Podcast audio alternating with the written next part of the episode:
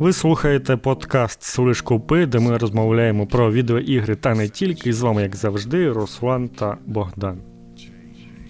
Да, здрасте. Почати хочемо з цікавої новини. У нас тут з'явився сайт під назвою «Куток». Домен куток.io. Це такий проєкт, де ми тепер пишемо новини. У нас тепер прямо редакція із двох людей. Дуже серйозна і поважна. Так. І якщо ви там підписані на нас були у Твіттері, то ви могли помітити, що наш аккаунт також змінився під всі ці справи, тому що тематика схожа, а вести два Твіттер-аккаунта про ігри досить дивна тема. Коротше, запрошую вас на сайт, бо там, по-перше, можна читати новини, по-друге, кожен може там написати свою якусь статтю, щось цікаве, і там вже багато чого понаписували. Тож ви можете підписатися на цікавих вам авторів, на цікаві вам теги, якісь цікаві теми, які вам подобаються. І там кожен день заходити, перевіряти, що взагалі цікавого з'явилося у світі. І, звісно, я якось з кінця почав, треба сказати, що сайт про популярну культуру, про ігри, про все таке. Тобто це не якийсь там новинний сайт у звичному розумінні, як ви могли, може, подумати. В цілому це приблизно плюс-мінус все те, про що ми розмовляли у подкасті. Тобто, але тепер ще можете і почитати. І, власне, ось таке, це прям важлива тема для мене. Я дуже, дуже довго над цим працював. Не все ідеально поки що, але працюємо. Богдан кожен день слідкує за новинами і пише про них, і пише все, що там цікавого відбувається. І ви можете нам допомагати, до речі. Можете також приходити і писати якусь новину на якусь більш нішову тему, наприклад. Якщо ви там у чомусь дуже шарите, не знаю, там, про Майнкрафт. Хто знає, що там в Майнкрафті відбувається? Із нас, з Богданом. А там може щось прям цікаве, і ви можете про це написати. Не так. Хто в нашій редакції знає? Так, в нашій редакції, в нашій редакції. І, напевно, не вистачає нам поки що якихось дописів про технології, там, про якісь смартфони і все таке. Але там, також це така тема, що там не те, щоб новини з'являються, там цікава новина, напевно, це вийшов новий iPhone і вийшов новий MacBook, вийшов там новий Samsung якийсь. Напевно, це всі новини, що потрібно знати, як мені здається. Ні, це типа для звичайної людини, а для тих, хто угорає, там же щось кожного дня якесь Xiaomi якусь хуйню випускає, там же ж, страшне. Якщо ви фанат хуйні від Xiaomi, то ви можете до нас приєднатися і писати щось цікаве. Бо цієї теми поки не вистачає, бо ми ж тільки відкрилося. Ще взагалі розбираємося, як воно там все працює, щоб сервер не падав. Бо в перший день там людей прийшло нормально так. І все прям почало довго працювати. Так що така тема. Ще про геймдев є багато чого. Там вже люди пишуть про свої ігри. Якщо ви якусь гру робите, то можете про неї написати. У нас вже є, я бачу, 6 дописів, де хтось пише про свою гру, як він її розробляв чи розробляє і зараз. Тому, якщо ви хочете про українські ігри, також читати з перших рук від розробників і якось щось там у них запитати про це, то також можете заходити, або якщо ви самі розробник, то можете про гру свою написати. Наче розповів все, що можна. Може, Богдан щось додасть. Що? Руслан зробив мені роботу, я тепер працюю, коротше, от. І головне, що я хотів сказати, це моя біль і це все. Мать вашу, читайте далі заголовків, я вас прошу, не їбіть мені голову. От що я хочу сказати. Дякую за увагу. Тут можна, сказати, не треба писати там гучних заголовків, хоча ти про новини, напевно, з Fallout, хоча там у заголовку вже такий суперпідвох, Ти ж там написав нам, що цей, ну таким. Не фразою, що типу, є там чутки анонсовано про новий Fallout. Там досить було зрозуміло, що щось не те, що це якась така супер неперевірена інфа, яка нічого не дає. Ну, вона перевірена, але що це інформація, яка ну, не дає ніякої взагалі вірогідності того, що це відбудеться. Що буде, блін, Falloutів якось 2. Коротше, це взагалі хороша практика читати далі заголовку. Так що я вам просто рекомендую. Бо у мене щось трохи згоріло срака від того, від цієї новини про портативку від Sony. Там хтось в Твіттері відповів, що «Ага, тобто ви в заголовці не розповісте, да, про що тема?» «Нєт, блядь, не розповім, сука!» Я ледь стримався, щоб якусь там гадость не написати. Я думаю, вже ладно. Поки не можна одразу, типу, наїжджати. Хай трохи люди поприходять на сайт. Але, ну, типу, мать вашу, заголовок і на той заголовок, щоб ти перейшов і почитав, що там далі. Ну, коротше. Ну, взагалі, з коментарями це вічна проблема, що іноді тобі як почнуть щось розповідати, а ти такий, типу, блін, чувак, ну, це ж просто твої фантазії. Я тобі їх розповідаєш. Ну, ласкаво прошу у коментарі, звичайні середньостатистичні. Зазвичай так і відбувається, це нормально. Ну, от, да. Головне, щоб коментарі були, от що я вам скажу. Краще хай будуть такі, ніж ніякі. Це ти ще не бачив, що там на Фейсбуці пишуть. О. А що пишуть? Два підара займаються хуйньою? Чи що? Ні, діти, скільки вам літ? Люди новини, скоріше, обговорюють. І там про це якісь. Там прям під якоюсь новиною, я вже не пам'ятаю, що там прям цілий спір якийсь виник у людей. Там щось там, така дискусія була. Шкода, що тільки на Фейсбуці. Ну, така а де ще срація, звісно ж, на Фейсбуці. Так. Ну, зараз, ну, окей, поки не знайду там. У нас багато новин виходить, це треба ще доустати, знаєте, прямо дуже багато. Все треба читати. Серйозна редакційна робота, пацани. Ні, ну якщо чесно, то хер його знає, наскільки вона серйозна. Ну, в принципі, типу, стараємось. Але я щось, звісно, відвик від цієї новинної теми. Прям в такому постійному напруженні знаходишся. Типу, блядь, де мої новини? Де? Потім вона з'являється такий, блядь, треба писати. Оце срака горить. Ну. Так, я розумію це. Ну, треба якось ну, налаштувати собі графік, щоб не сидіти весь день у напрузі. Типу там, я перевіряю новини там, раз у 2 години, там, і якщо щось бачу, то саджусь, пишу там щось таке. Ну, мені здається, це нормально. Ну, тобто, все ж таки не усім потрібні прям новини в першу ж секунду, і мало хто про них буде писати прямо от одразу. Ні, це зрозуміло, але, ну... Ну, треба просто... Тепер... Ну, я розумію, що так. Я йому кажу, що треба саме себе налаштувати. Так, да, мені треба пояснити собі, що... Але я вже можу писати в резюме, що я оперативніший за полігони Єврогеймер. Так що, блядь, отак от. Не хуй собачий тут у вас. Все нормально. Ну, це серйозно так. Ну, там у них просто взагалі така тема, що вони сплять тоді, коли новини з'являються, а потім просинаються, а ми вже все написали. Взагалі, мій улюблений сайт – це GameSpot. Він може, типу, там, через 3 дні щось написати. Такий, типу, а от було таке колись. І що? Типу, а всі вже забули, що воно там було. До речі, я ще помітив дивну практику таку у твіттерах великих якихось аккаунтів, здається, у Полігона також. І не тільки, ну взагалі багатьох, коли вони постять якусь новину, а на наступний день постять її знову. А можуть ще раз запостити у твіт. Ну, тобто вони такі, цей твіт залетів, треба, може, якщо ми зробимо ще один, точно такий же, то він також залетить і знову буде багато переглядів.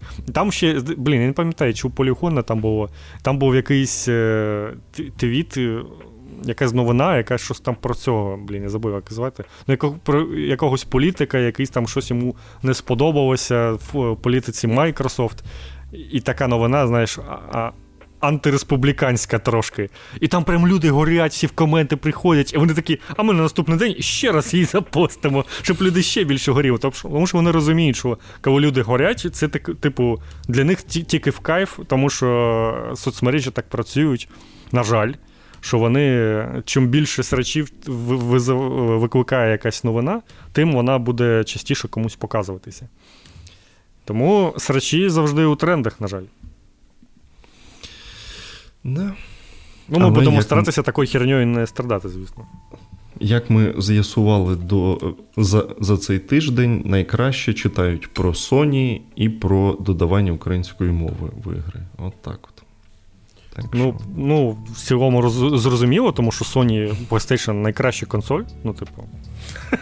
До речі, да, кстати. У мене є фактичне підтвердження цьому, до речі. Якщо, щоб ви от, ну, типу, консольні війни, вони, типу, завжди будуть. Не можна сказати, що ось хтось переміг. Але ми можемо сказати, хто на даний момент перемагає. Тому що Sony стала найкращим видавцем 2022 року за версією Metacritic. Тобто це навіть не те, що вона перемогла консоль, а, ну, типу, взагалі всі ігри переможені у 2022 році. Переможені всі ігри просто. Просто, ну, тобто, блін, найвищі оцінки поставили. Ну, що ж тут робити? А ну тут Sony, звісно, це зчитеріло трошки, тому що вони купа всього зарелізили своїх, ну, прям найкращих хітів, вони їх перевипустили на ПК. І, звісно ж, на ПК у них також високі оцінки. Ну, окрім цього ремастеру Last of Us Part 1, який на ПК, щось там з ним страшне. Не було у Sony взагалі проблем з оптимізаціями. Було у Horizon, здається, якісь ще проблеми були.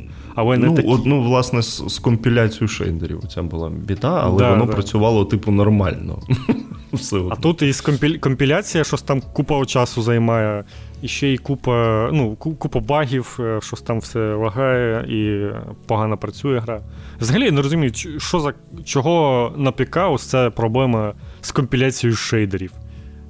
Чому на PS5 ти просто запускаєш Call of Duty і вона працює, а коли ти запускаєш Call of Duty на ПК, то чекай, будь ласка, компіляцію шейдерів. Типу, блін, якого хрена?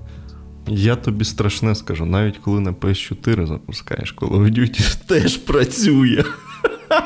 Ну, навіть шо, так, да. Що, пацани, і як там з компами діла? Навіть на Xbox One, мабуть, запустиш, і воно буде одразу запускатися.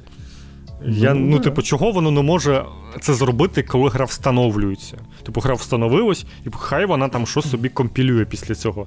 Це ж нормально. У Steam, до речі, така ж тема є, що гра встановлюється, і потім вона ще там може щось розпаковуватися, щось там робити, тобто вже трафік не йде, але вона там ще щось дороблює.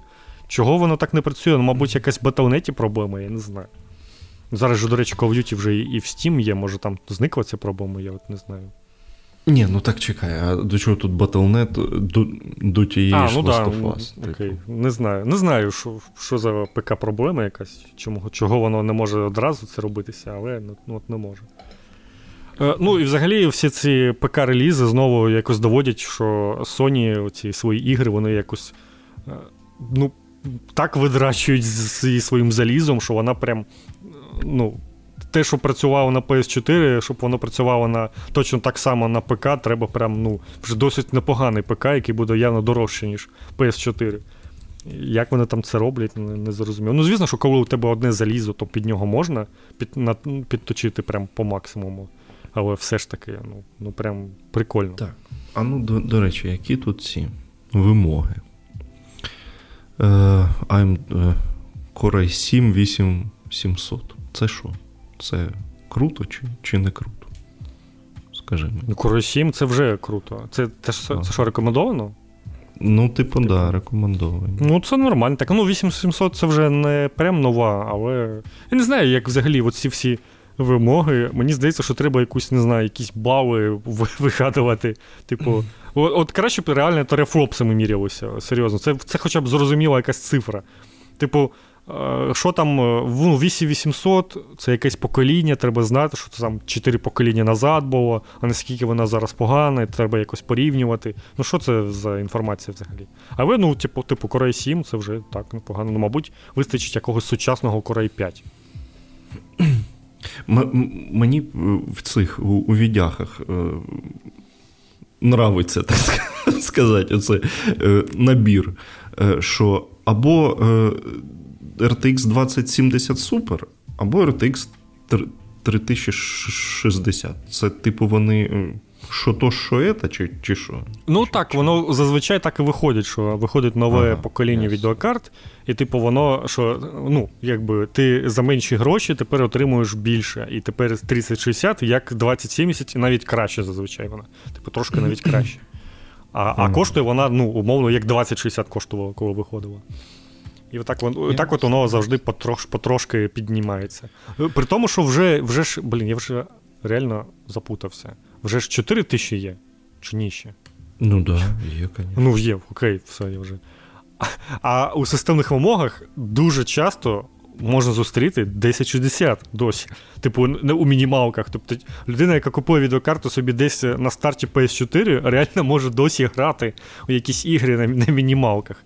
Це якесь, бо таке, ну, там, здається, був такий скачок великий між 900-ю серією і 1000-ю, і тому ці відеокарти, вони якось прям, ну, дуже довго актуальні. Якщо ви там взагалі був мажором, купував собі 1080, то ви реально, типу, навіть зараз можете грати без проблем у все.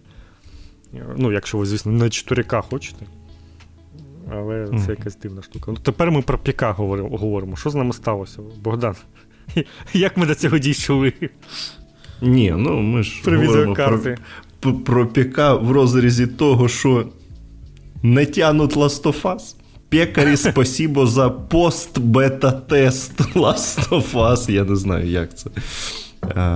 Типу, от така фігня. Ні, ну, звісно, там дуже смішні відео з цими, з багами ПК-шними. Там Джоел то стає весь чорний чогось. То, коли вони їдуть на коні, Елі в кракозябру перетворюється. Просто висить якось над ним. Тому що реально на PlayStation це така гра, ну, де ти взагалі там багів майже не знайдеш. Треба, ну, прям постаратися. Ігри Sony, вони завжди, ну, прям так відпрацьовані. Ми взагалі забули, типу, зробити пекарям ще гірше, тим, що пацани Last of Us виходили на PS3 взагалі. Ви пам'ятаєте? Що там? Що по пікарні?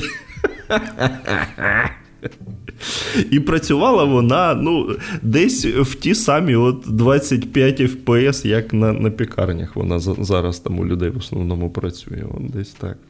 Тобто, твій ПК це десь як PS3. Щоб ти розумів ситуацію. Ой... Ну, от, да.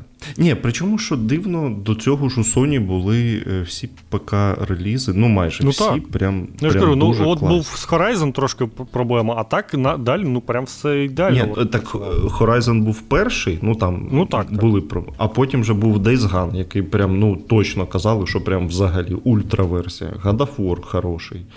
Spider-Man теж там ніхто до нього не дойобувався. Ну, тобто, хороші були. Я так розумію, що вони поспішали. І мені здається, що, ну, гра взагалі мала раніше вийти на ПК. Що вона і так вже затрималася, і вони такі, ну, вже не можна, і випустили все одно. Але, ну, блін, це неправильно, так не треба робити. Тим не менше, вони ніби хотіли потрапити там у цей річний звіт якийсь там. Ні, вони хотіли просто встигнути, поки серіал ще живий в голові. Там, ну, так. І треба, ну, поквапили, що. Що зробиш? Це те, що ми хотіли від Відьмака, щоб під серіал вони там зробили ремастер Відьмака, вони ніяк не могли.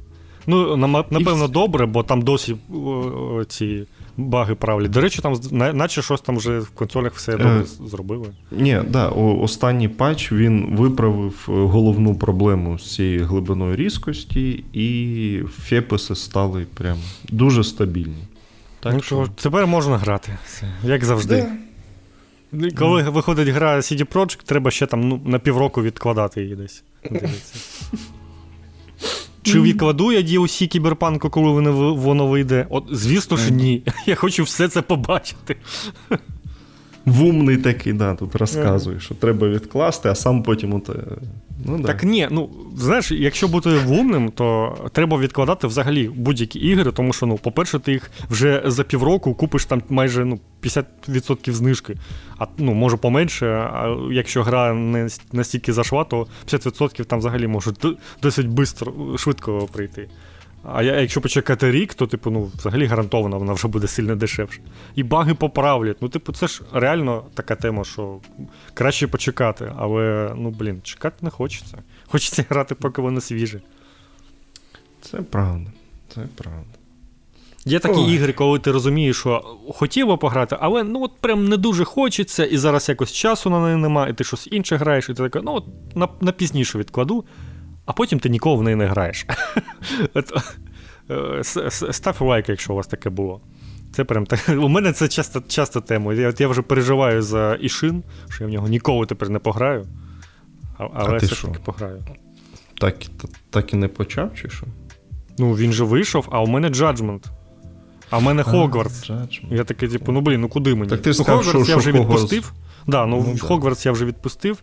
А ну, на цьому тижні і десь на минулому, ну, я вже майже не грав, бо, типу, сайт і все це діло якось весь час у мене відбирало, тому я нічого не грав. Але треба якось з цим щось робити і побільше знову грати, тому що, ну, Judgment прям дуже крута гра.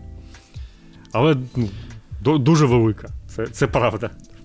Особливо, якщо тебе затягує всі ці діяльності, що там можна робити, то прям... То вона ще більшою стає. Я, до речі, це... хочу флексанути трошки. Я після написання новин я просто лежав на дивані і добивав платину в Hitman 3. У мене тепер є платина в Hitman 3. Вітаю. Там складно? Довго, скоріше. Довго. Бо в Hitman взагалі треба дуже багато чекати. Просто стояти і чекати. Така хороша гра.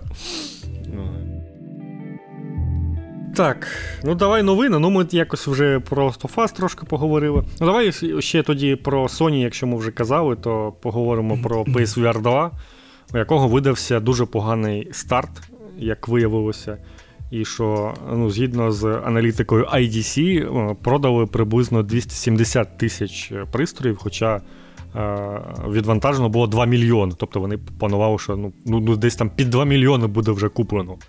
Ну, тобто ви розумієте, наскільки це буквально в 10, майже в 10 разів, ну, в 9 разів купили менше, ніж розробили, відвантажили.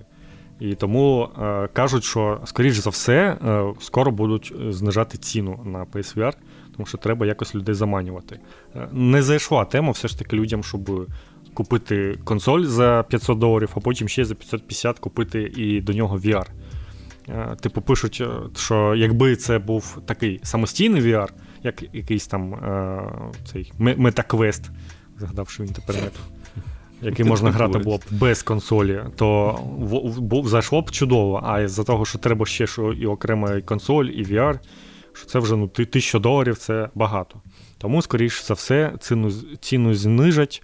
Тому, якщо ви роздумували купити, то, можливо, краще трошки почекати, ну, і ігор побільше вийде. А взагалі, можливо, трошки почекати, ну, знову ж таки, чудовою буде думка почекати, ну, десь рік, щоб взагалі зрозуміти, що буде з цим. Тому що, якщо воно прям погано продасться, то Sony зроблять з PSVR 2 PS Vita.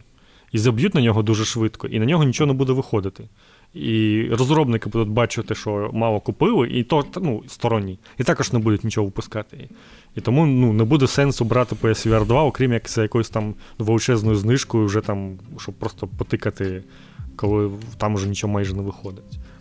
Тому треба реально краще трохи поки чекати. Ну, ще там нема Half-Life Alyx. Оце їм треба домовитися, я думаю, що це б допомогло з продажами ігор, з продажами з цих PSVR, то може б і я тоді задумався вже. Так що, ось така тема. Ну і я хір його знаю. Треба вичекати трошки. Може, в них ще якось це переламається. На влітку анонсують щось. Щось таке. Прям. Я не знаю, от чесно, я не знаю. У мене нуль ідей, що вони мають от прям таке анонсувати, щоб я таке, ну тепер мені точно треба VR. Ну, то, окрім реально Half-Life Alyx, ну і то, це прям не настільки, що я прям побіжу одразу купувати. Це буде такий вагомий плюс, що окей, це цікаво. Але, ну, от прям, щоб я такий, блін, от я дуже тепер хочу, взагалі не уявляю, якщо чесно. Тому що це все VR-ігри, які досить специфічні для мене. Ну, не знаю, анонсують якогось Спайдермена. Прям для VR. Він вже був там якийсь? А, ні, то був підтримку. Там була якась демка така, типу, да. Ну, такий Спайдермен Блювота. Анонсують повноцінного Спайдермена і може якось воно розсосеться. Ну, це... Спайдермен, напевно, була б дуже хороша тема, тому що очевидно, що Спайдермен прям дуже добре товкає продажі PlayStation. Це дуже, дуже взнаваємий бренд, і він дуже допомагає PlayStation. Про це, власне, згадувалося у цих всіх безкінечних судах, яких вже я трошки перестав насправді слідкувати, бо ну, там якась дурня вже відбувається повне. Що Microsoft казав, що типу, блін, от у Sony є людина-павук, це типу величезний плюс. І ну так, це так і є. Насправді, це можна погодитися. Що, я думаю, людина-павук це набагато краще, ніж Call of Duty, насправді. Тільки його не будеш випускати кожен рік. От в чому біда? Call of Duty краще в плані, мабуть, грошей все ж таки буде. А Spider-Man краще в плані тому, як заманити на свою платформу. Ну, слухай, не знаю навіть. Ну, мені здається, що Call of Duty дуже хорошу касу, ну, регулярну, щорічну робить. Тобто гра кожен рік продається, ще є фрі-то-плей гра, на якій донатять, в основній грі за гроші ще Battle Pass можна купувати, і це кожен рік, і там продажі величезні. Так, чекай. Ну, це такий стабільний прибуток такий. Ну, да. Так ти ж сказав, що Spider-Man краще. А Spider-Man краще мені в плані бренду якогось, який змусить людей купити собі PlayStation, щоб пограти у Spider-Man. Тому що мені здається, що от людей, які прям куплять собі Xbox заради Call of Duty, я прям не впевнений. Ну, типу, тим більше, що у цьому зараз немає. FIFA і Call of Duty. Це ж... Ні, ну, це ж... Так, ну це ж такий вибір, що ти або те, або інше береш, і там можна грати і в FIFA, і в Call of Duty. А я саме якщо це буде ексклюзив, який тільки на цій платформі є. Типу, ну, блін, ну, напевно, заради Halo люди могли купити, але це ж така чисто ностальгійна тема, що, типу, от там колись був Halo великий. До речі, от мені здається, що ми от з Богданом щось колись розмовляли про Back 4 Blood і оці всі ігри, що, от, типу, жанр просто устарів. Він вже, ну, нікому не потрібен. Він у сучасному йому світі ігор не виживе, тому що ігри зараз подібного типу, вони мають бути сервісами, а ігри подібні Back 4 Blood дуже швидко набридають. Ну, більшості людей вони набридають. Ну, одне й те саме перегравати купу разів не цікаво у коопі. І, блін, Overwatch 2 поставили на це свою ставку. І от мені здається, що Halo — це та сама тема, що це от ця механіка шутера, вона вже також застаріла, і вона прикольна, ти заходиш в неї прикольно пограти, але вона швидко набридає. І саме тому Halo, типу, все онлайн дуже зник. Всі будуть згадувати, яке був раніше крутий Halo і Left 4 Dead 2, ну, типу, як ігри, як жанри. А насправді зараз їм просто вже це не потрібно, бо це все просто такі спогади старих часів. І з Halo треба, ну, якусь прям переробляти Core gameplay, а тоді вже, ну, фанати скажуть, що, типу, ну, що ви переробили все.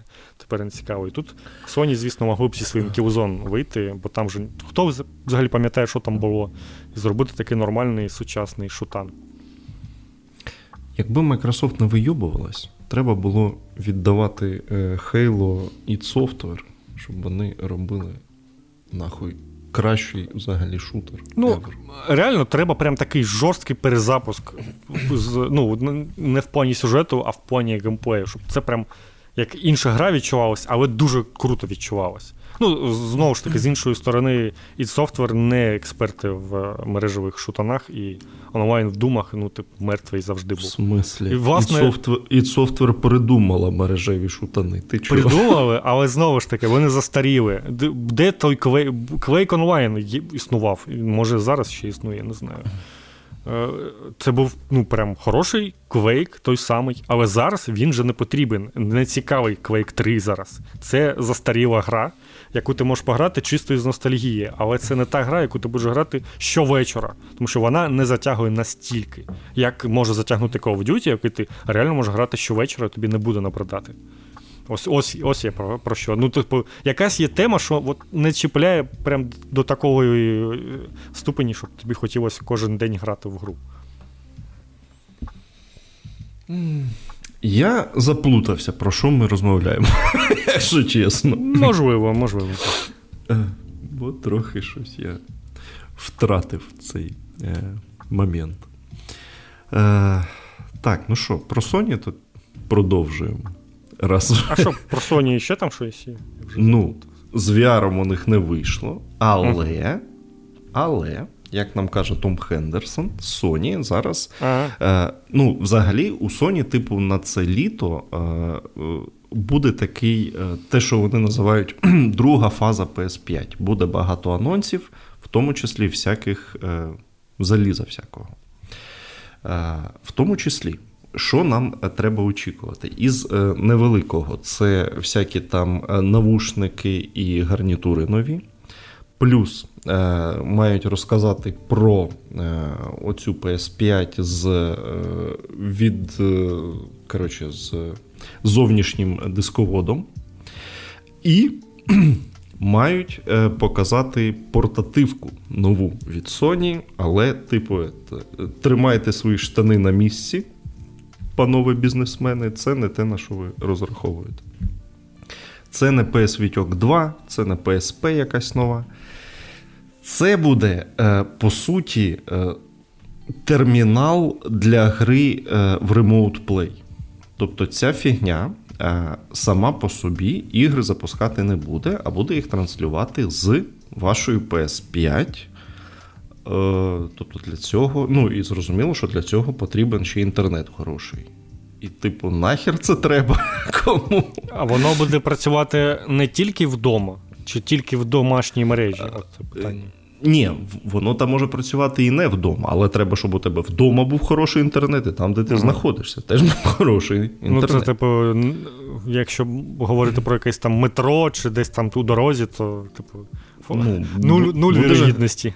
Будеш грати в 4 квадрати, типу, на екрані. Ну, якусь покрокову гру хіба що можна пограти. Ні, ну вона все одно буде розвалюватись постійно і, типу, ніхера ти не будеш. Ну, блін, якщо це буде коштувати ще, ну, не знаю, там, $200 десь, то краще Switch Lite купіть. Серйозно.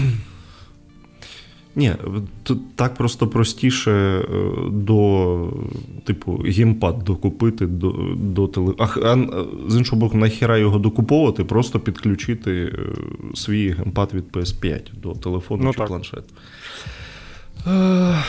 Ну, коротше, звучить це все дуже дивно. Нафіга комусь це може бути треба? Це, ну, реально воно працює лише в розрізі того, що от це коли це на старті минулого покоління була така мантра про те, що консолі, типу, займають головне місце перед телевізором. Типу, вони виграють битву за телевізор. Ну, от умовно, якщо у тебе є консолі, але ти проїбав битву за телевізор, ну, от це єдиний варіант, на що тобі може бути потрібна така консоль. От так. А так в цілому, ну, є вопрос. PS Vita ж могла так робити. PS Vita, це ідеальний варіант був, мені здається, для подібного. Тобто це сама по собі консоль, яку ти можеш грати. Якщо хтось у тебе реально телевізор зайнятий, то ти можеш там пограти у гру з PS4.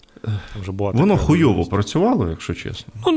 Так, напевно, і це буде так само працювати. Це ж очевидно. Тому що стрімінг — це херня. Не потрібно. Типу, я не знаю, стільки ще треба зробити невдалих продуктів, щоб корпорації зрозуміли, що це не працює. Для ігор потрібен мінімальний інпут-лаг. Люди там, геймери, взагалі заморачуються, щоб там у монітора було менше лагу, щоб там мишка була хороша. А тут їм пропонують, типу, там, плюс півсекунди лагу додати. Що це в більшості ігри це робить ігру просто неможливо, щоб у неї комфортно грати. Якісь там від третьої особи не дуже екшенові, ще там більш-менш можна було б. Та ні, ти розумієш, тут проблем взагалі, типу, дуже велика кількість. Те, що хорошого інтернету в світі взагалі мало. Хто б там що, блядь, не розповідав, його мало. Ну, типу, от такого прям, щоб воно стрімило хоча б Full HD в 60 фепесів і не розвалювалося. Ну, типу, не дуже багато такого інтернету. Знову ж таки... Кому це треба? Це ж треба пояснювати людям.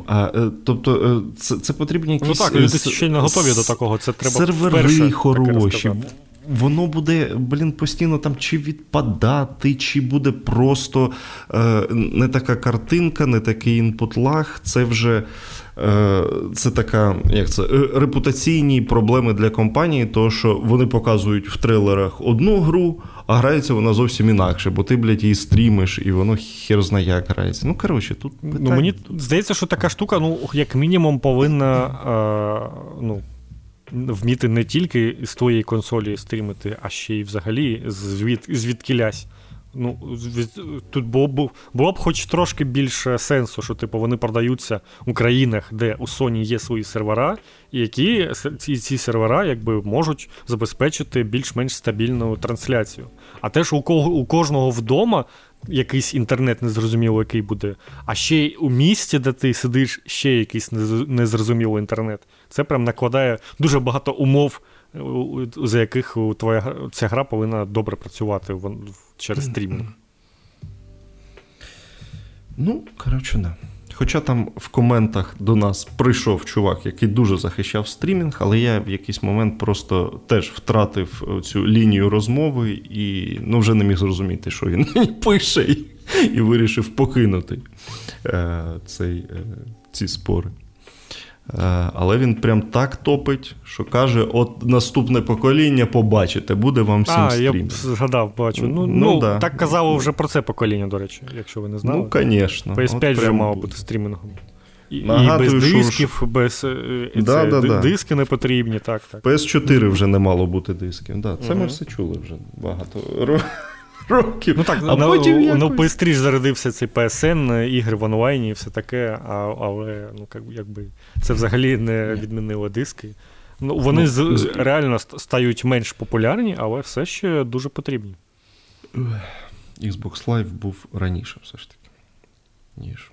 Я умовно, це ж було таке покоління, де усі відкрили для себе усі ці онлайн-штучки, Xbox Live, там навіть у Wii щось було своє. Де там можна було якісь флеші ігри купувати. Я не пам'ятаю, там ігри були такі страшненькі. Там буквально прям такі інді флеші ігри наче продавалися. Я як дивився якесь відео про ці ігри, які там були. Там буквально якась, не весела ферма, а от ігри на рівні, як там було, не знаю, Yeti Sports якийсь там, от щось таке. І ти, за $5 купуєш таке і граєш. Там не було ігор від Nintendo. На початку там реально ж і Sony свої ігри так не продавали. Це було таке для інді чи якихось там невеличких релізів відносно. Якихось. А вже потім тупо все стало у цифрі.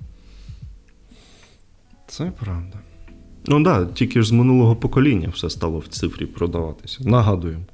Угу. Так, то... Ще в позаминулому поколінні в цифрі було, дай Бог, щоб половина. А то і менше. Там менше, мабуть, так. Те, що виходило на початку покоління, того точно не було. Це вже, що виходило у другому частині того покоління, то воно якось вже там дивилося на цифру. Це ж так, ну, це ж якось взагалі спонтанно відбулося, мені здається, цей Xbox відкрив для себе, ну, зробили цей Live Arcade, воно прям зайшло, людям сподобалося, і всі почали щось своє робити, оновлювати консолі, і понеслось. І Steam, мабуть, ще в той момент також почав розвиватися активно. Ну, ні, чекай, в якомусь 2007 році в Стімі там же ж було ще дуже мало ігор. Там же ну, мабуть, так, в Стімі було ще тільки ігри від WoW в основному. Ну, і щось там, знову ж таки, якесь інді, хуй-інді. Тобто, що, знову консолі все першим придумали і першим зробили? І краще зробили. Ой, як це відбувається? Хорош, вообще, прям. Ой, Руслан. Ну, да. Десь так. Ой. Так, що є це, ви стоїте на роздорожжю. Наступна новина може бути або про Україну, або про ще про одних японців. Ні, у мене є краще. Ми ж про стрімінг тільки що говорили. Так, і що? А у нас є Філ Гаррісон. Ага, точно, так. Да. Бо Філ Гаррісон, про якого ми вже розповідали не один раз, з якого ми кекали. Людина з неймовірним талантом все просрати. Голова, власне, Google стадії, колишній. Кажуть, що він просто покинув Google і ніякої, ну, типу, це ніяк не оголосилося, а просто от вже з'явилася інформація, що він просто тихо пішов і все. Пішов собі шукати інший стартап, до якого можна, який можна зламати. У нього прям такий послужний список, я не знаю, як його вже в стадію взяли на цей проєкт. А як його далі будуть брати, я не знаю. Але я впевнений, що кудись візьмуть, і він ще щось зламає. Да. Він працював це в... майже у всіх великих ігрових компаніях в їх найскладніші часи. Я не кажу, що це пов'язані речі, але, типу, от і думайте тепер. Ну, так. Причому, ну, знаєш, чувак приходить, показує своє резюме. Працював у Google, Microsoft, Sony. І такі, ну, блін, крутий чувак. В Атарі працював. В Атарі навіть працював. Ну, це взагалі дід. Ну, Атарі це вже не те, щоб якась крута компанія на даний момент була. Ні, до речі, там вийшла... Вже... Атарі якусь там свою консоль вже хотіла випускати. Вони її випустили чи ні? Так, та ми вже наче говорили, що не випустили і не випустять.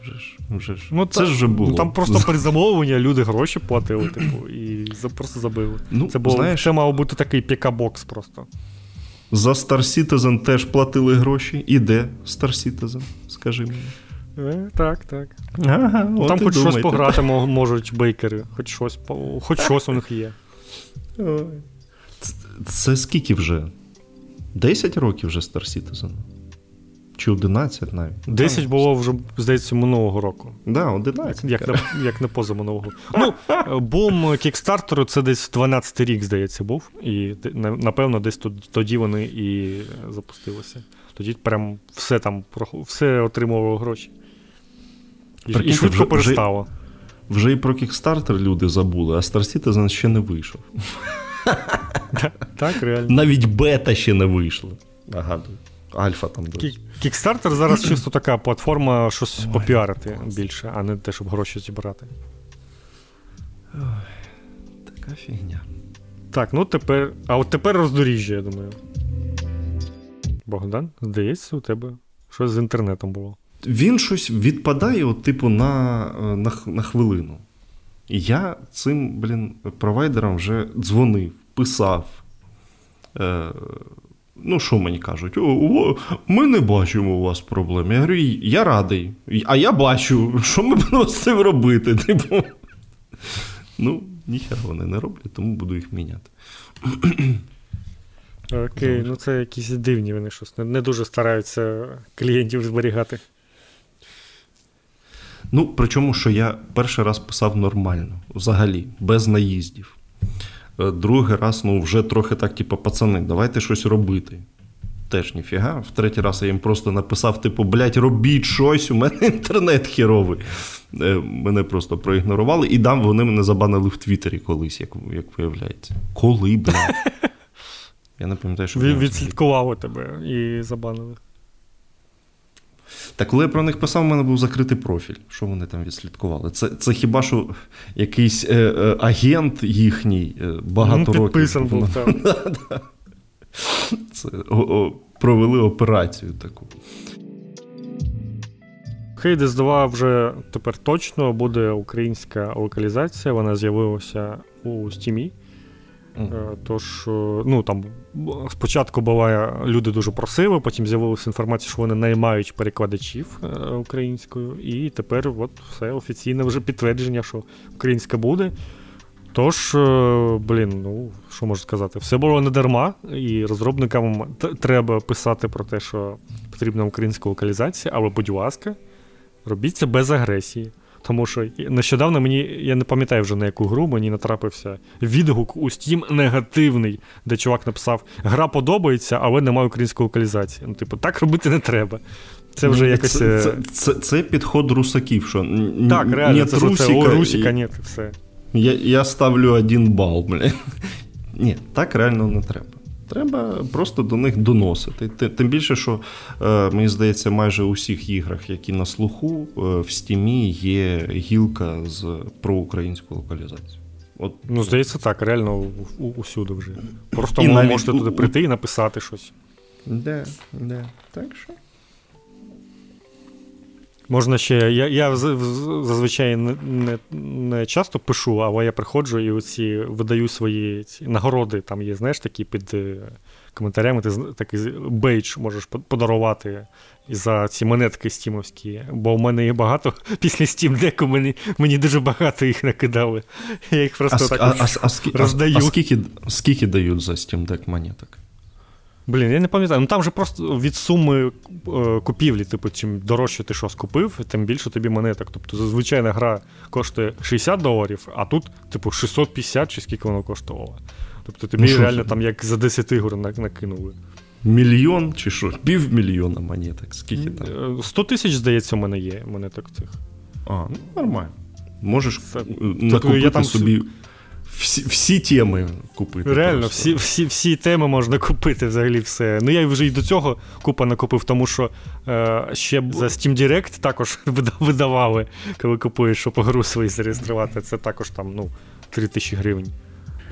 Ну, до речі, Steam Direct все ще коштує 3 000 гривень, а це має бути $100, тобто вони не роблять там 3600, щось таке. Якщо це... Купіть по скидону, кому треба. Поки вони не передивилися ціни свої, все ще. Святі люди. Що так сказати? Ну, про Hades дуже круто, бо цю гру я реально дуже чекаю. От якщо вона буде ексклюзивом чогось, то я це куплю. Але... Чогось. Але сподіваюся, що ну, цього разу вона ще й не буде у Епіку у цьому заточенні, а одразу у Steam з'явиться, тож... Боюся, я їх просто куплю на Steam. В заручниках у Гальонкіна. Це так. Шоу на СТБ, коротше. Ну, тим більше тепер, блін, коли Steam Deck, то реально купівля чогось у Steam, вона прям така... Більше шансів стає, що ти купиш у Steam якусь інді-гру, ніж десь де-інде, тому що ти можеш ще й пограти там у ліжку собі спокійно. Ну, зараз, на щастя, зі світлом вже проблем немає.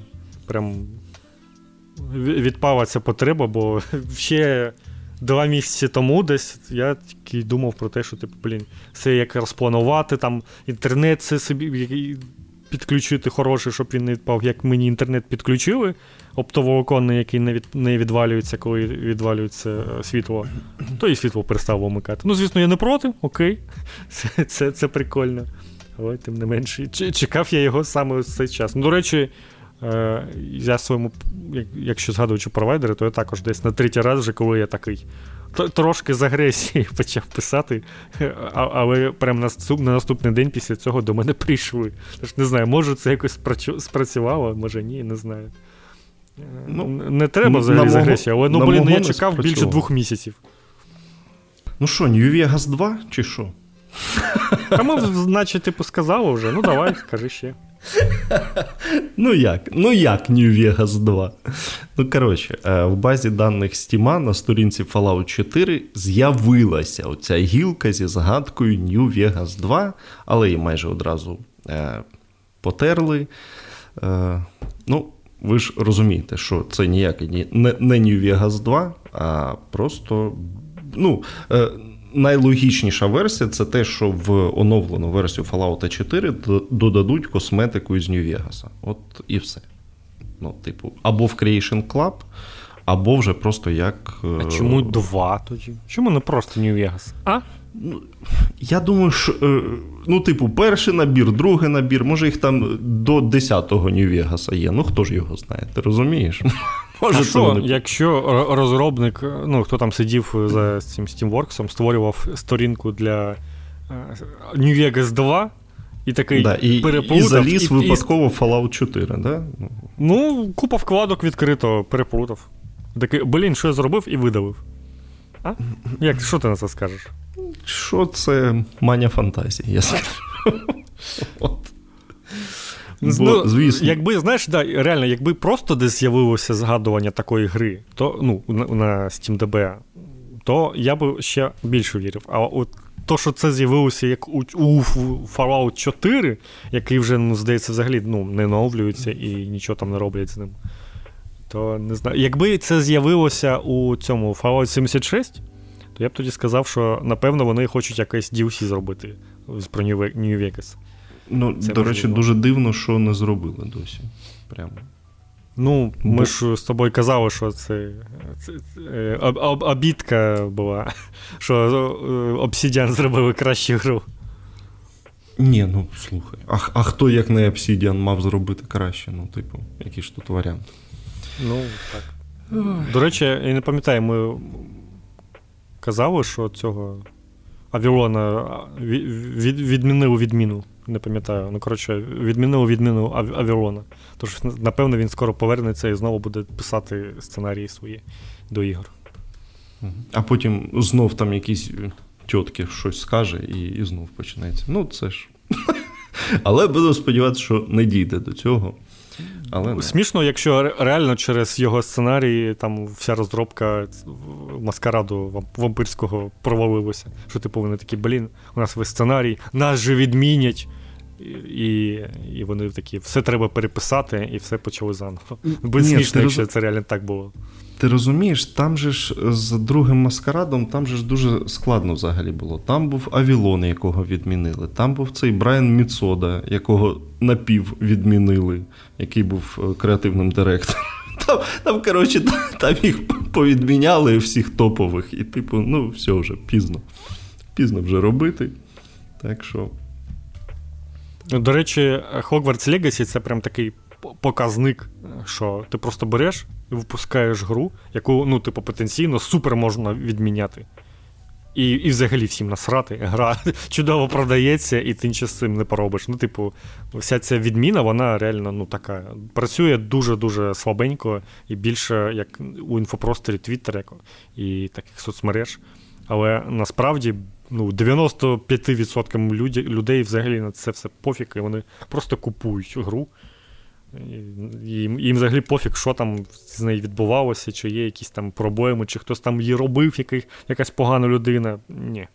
Людей це не хвилює. І, на жаль, це стосується також тої самої російської гри, бо навіть багато українцям чисто пофіг на те, хто там цю гру робив, бо це, типу, гра. І все. Да, я якраз хотів сказати, що ти в кроці від того, щоб, типу, зрозуміти... Ні, я не кажу, що це добре, я кажу, що просто це факт. Це так відбувається, і людей дуже важко переконати у чомусь. Ну, тим більше, блін, в Hogwarts Legacy, де там, ну, прям така дуже притягнута за уші штука, що, ну, там, не можна сказати, що там навіть розробник якийсь був поганий. Бо там погана людина, яка придумала всесвіт, яка до гри не має ніякого відношення. І взагалі там, ну, коротше, це вже дуже така опосередкована тема була. Ну, а те, що реально можуть відміняти людей без доказів, оце погана штука. Ну, я думаю, що це вже скоро закінчиться і перестануть на це реагувати насправді, бо ну, якось дивна тема, люди просто роботу втрачують, там, що, а потім через пару років суд каже, та нічого не було, і все. А всім вже пофіг, всіх вже в голові, типу, все там, авіон-насильник. Ні, так саме ж прикол з Авілоном, що ота тітка, яка казала, що він насильник, вона ж там написала якийсь офіційний лист до суду чи куди, де сказала, що то я щось не так зрозуміла, він не насильник. Ні, вона сказала, що буквально, що типу, я це сказала, щоб привернути увагу до такої проблеми, що проблема є, але типу, я казала щось інше, ви там щось витягнули з контексту, і взагалі я не це мав на увазі, і ні, він нічого не робив. Типу, блін, можна було раніше про це сказати? Де ви були через 8 лет, блять, от это, коли відміняли Авілона. Ну типу, також дивна штука, можливо, там вони щось домовилися, звісно, може бути таке, і тому вона таке написала. Але, тим не менш, дивна тема, ну, типу, блін, без суда все ж таки людей прям звільняти, якщо немає якихось, хоча б у тебе особисто, фактів того, що відбувалося, то, ну, мабуть, не варто. Але то така тема вже. У нас зараз трошки інші проблеми, я б сказав. Де Аніта Саркісян? О, я згадав. Це цікаве питання. Де Асія Хат і Аніта Саркісян? Так, у мене... У України є два союзники: Аніта Саркісян і Асія Хат. У них прям імена навіть якось схожі там, що там. Але не ясно, де вони лазять. От. Розумієш? Ну, тобі там сказало, що вона альбом навіть записала там якийсь. Ой, блядь. Ну, це, звісно. Ну, ти, до речі, ну, ти насправді десь рік тому я точно те саме згадав і загуглив. Але, ну, типу, знаєш, це як така тема, що ти такий, блін, а що там відбувається з кимось там, чи якась тема, тобі приходить в голову, ти йдеш говорити, дізнаєшся про це, а наступний день вже забуваєш. І тому, типу, я пам'ятаю, що я це говорив, але я вже нічого не пам'ятаю. Пам'ятаю, що так, я знайшов якийсь кліп у неї був там досить свіжий. Тобто, ну, вона щось робить, так. Але якось, не знаю, взагалі зникла з інфопростору, що вона там робить, я не знаю. Я взагалі здурів з того, що їй 57 років, блядь. Що? Ну, вона була вже тоді не молодою. Вже прям совсем вже Готовченка. Йо-моє. Ой, ну то ладно. Короче, пацани, чекайте New Vegas 2. Я цікавився, а де зник Вова зі Львова? Ти знаєш такого? Та, конечно. А він там щось десь в Америці живе, і навіть альбом якийсь там записував 2 роки тому новий. Але у нього була велика пауза між діяльністю, він буквально от, що ти про нього пам'ятаєш, от він після цього десь зник на купу років. І от тільки недавно щось там записався. Так він що тепер? Вова з Делавера чи що? Так, все, тепер він американець. Ясно. Хороший Вова. Молодець. Більше не зі Львова. Да, все з ним зрозуміло. Konami розширюється. Ти в курсі, взагалі, Руслан? Звісно, бо я читав новини на сайті Куток. Хорош. Ну, коротше, да. Судячи з усього, Konami хоче по-нормальному повернутися у великі ігри. Вони відкрили новий офіс в Осаці, прям великий офіс, де будуть прям оці розробники-візіонери сидіти. Там їм зробили студію для motion capture, студію звукозапису, коротше, тільки робіть ігри. І поляк. От. Що поляк? Будуть сидіти візіонери і поляки, які роблять це. Так, ти думаєш, прям в Осаці самі поляки прям будуть робити. Ну окей, як скажете. Ну да, от таке. Там є чутки, що і Metal Gear хтось для них там робить ремейк, і що наче щось там може бути з Castlevania, але поки що не точно. Ну поки що для них реально всі роблять, а щоб вони самі робили, ну це щось нове вже буде. Це цікаво буде, що вони там за людей наймуть, що вони будуть робити. Да, така фігня, коротше. Ні, взагалі, типу, це було б непогано, якби Konami взяла... Konami купа франшиз крутих. Але тільки що вони нормально повернулися. Типу, не аби як, а от прям. Ну, з іншого боку, Silent Hill вони вже анонсували. Там, ну, Silent Hill виглядає поки, ну, наче непогано. Да. Не зрозуміло, що там з тим великим Silent Hill'ом, бо його робить, ну, така студія, у якої не те, щоб взагалі щось хороше було. І з того, що вони робили, це цей Resident Evil Reverse. Ну, типу, це не найкраща гра, звісно. Будемо сподіватися, що Silent Hill'ом у них вдасться все набагато краще. Ну, а так, хай повертаються. Чо? Класно ж. Йобаний фрінет. Ото, паєш, йобаний цей. Антиреклами. Ой, їм вже, знаєш, не допоможе і не зашкодить, бо на всіх цих сайтах з відгуками у них одна зірочка, так що там все нормально. Ну що, давай якусь цю зі свіжого щось, з сьогоднішнього візьмемо. Про Мінцифру, мать його, чо ні? Да, коротше. Якщо ви сидите в українському Твіттері і цікавитесь іграми, ви точно знаєте Твіттер-аккаунт Гімвей. Ну, я впевнений, бо навряд чи ви його не знаєте. Коротше, нещодавно він затегав Мінцифру і зі скріншотами із EA Play, в якому досі рублі, російська мова, оце все. І, типу, написав, що любе міністерство, можете щось з цим зробити.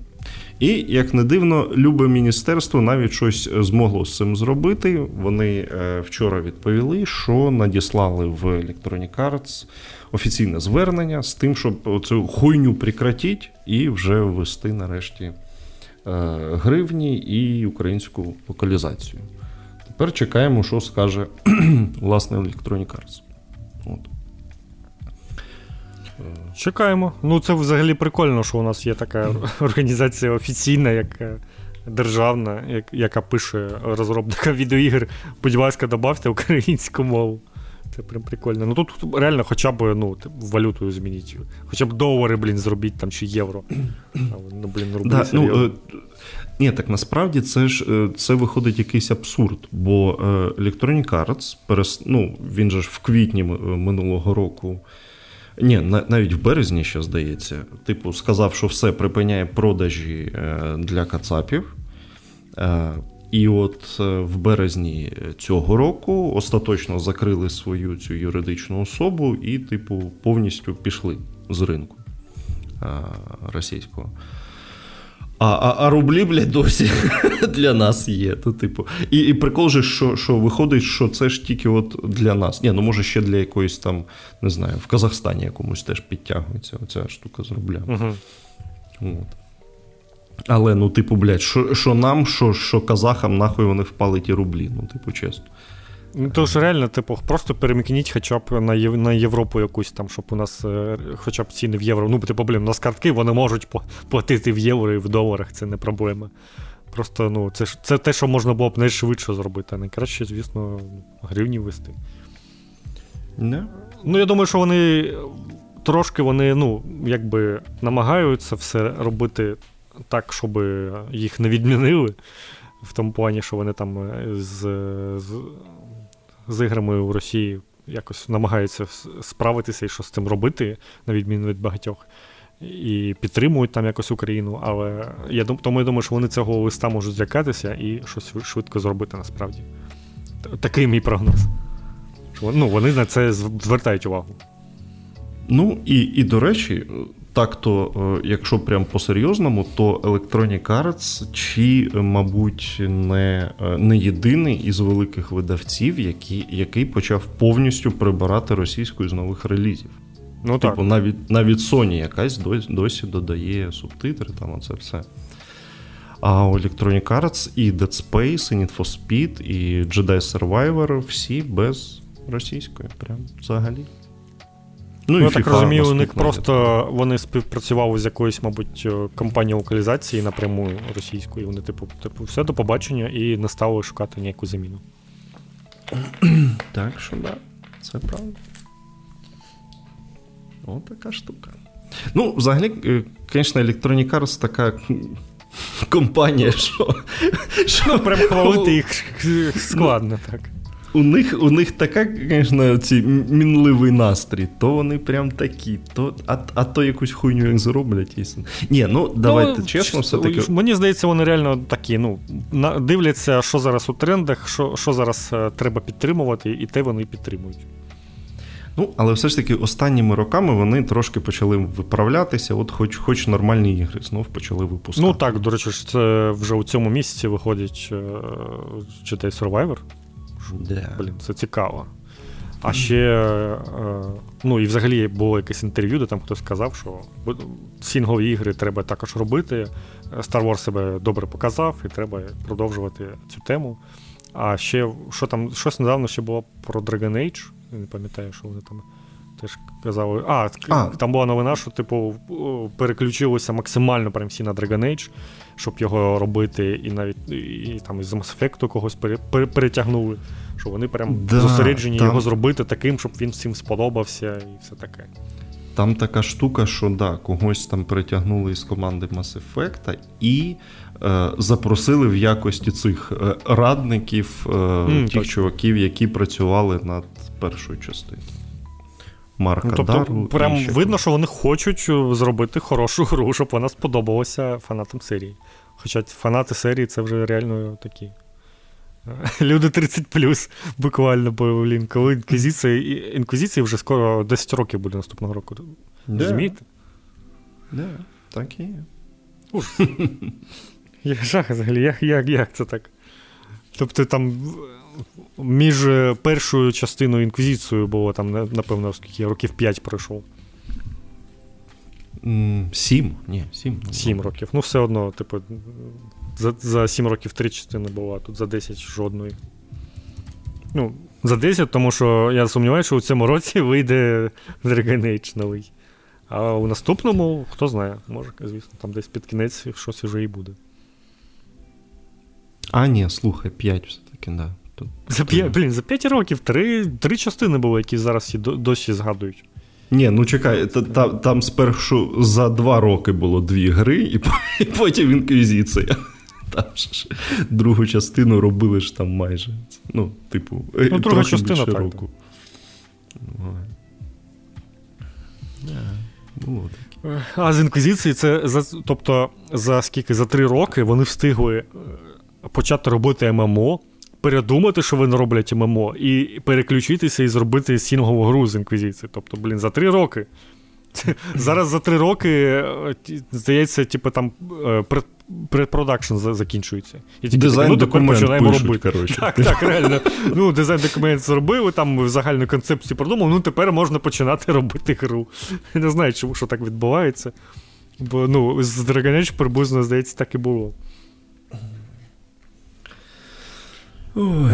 Так, ну, можна, зараз буде підв'язка. Dragon Age анонсували якось були на E3, а E3 не буде у цьому році. Ох, ніхерася, та ти що? Ну, це було очікувано, бо там, ну, типу, всі величезні видавці сказали, що вони не будуть на E3. E3, власне, вирішили від цього саме відмінитися. Їм треба щось прям... Здається, у них дуже величезні проблеми зі зв'язками, з компаніями, з видавцями, з розробниками. Що, типу, ну, блін, ну як можна так зробити, що ніхто не хоче до тебе йти? Тобто Кілі всіх переміг. Кілі офіційно переміг Є3. Ось ця війна, мені здається, вже завершена. Він переміг, і всі видавці з радістю йдуть на якісь шоу Кілі. Ну, тому що це не треба робити величезне якесь шоу. Я думаю, що Кілі він, ну, я не думаю, що він насправді прям гроші просить за це. Ну, тобто, якісь інді, може, і так. А я думаю, що він там сам прям приходить до Коджими, до Sony, каже, дайте мені якийсь трейлер, і вони такі, окей, ну от тобі трейлер. І видати якийсь один трейлер, це все ж таки простіше, ніж готувати якусь там 30-хвилинну або годинну презентацію, або 2-годинну, де тобі треба свої анонси, все до цього підготуватися, привезти якісь демоверсії, які треба, щоб там хтось грав фізично, якісь версії для журналістів. і ще й за це гроші заплатити. Ну це ж типу, блін, величезні затрати у зусиллі грошей на все це. І, ну, звісно, що це зараз не цікаво, тому що можна просто нажати кнопку і запустити трансляцію на YouTube. Тому їм тут треба щось з цим робити, а вони, здається, змінюватися поки не дуже хочуть. Ну, подивимося, що воно буде. Я ставлю на те, що, ну, типу, все, E3 більше не буде взагалі. Ну, скоріш за все, да. Це вже гайки. Хіба ну, що ну, і... ім'я може використатися для якоїсь там реально трансляції, якщо вони додумуються таке зробити. Але ну, в тому вигляді, як раніше, E3 ну, не буде 100% вже. Ну, ти ж розумієш, це ж навіть не стільки кілів всіх переміг. Це, типу... Є три себе закопала. Ну, з початком пандемії світ змінився, і видавці просто подивилися, що реально, типу, провести трансляцію на Ютубі це набагато, типу, профітніше і швидше, ну, і менше грошей.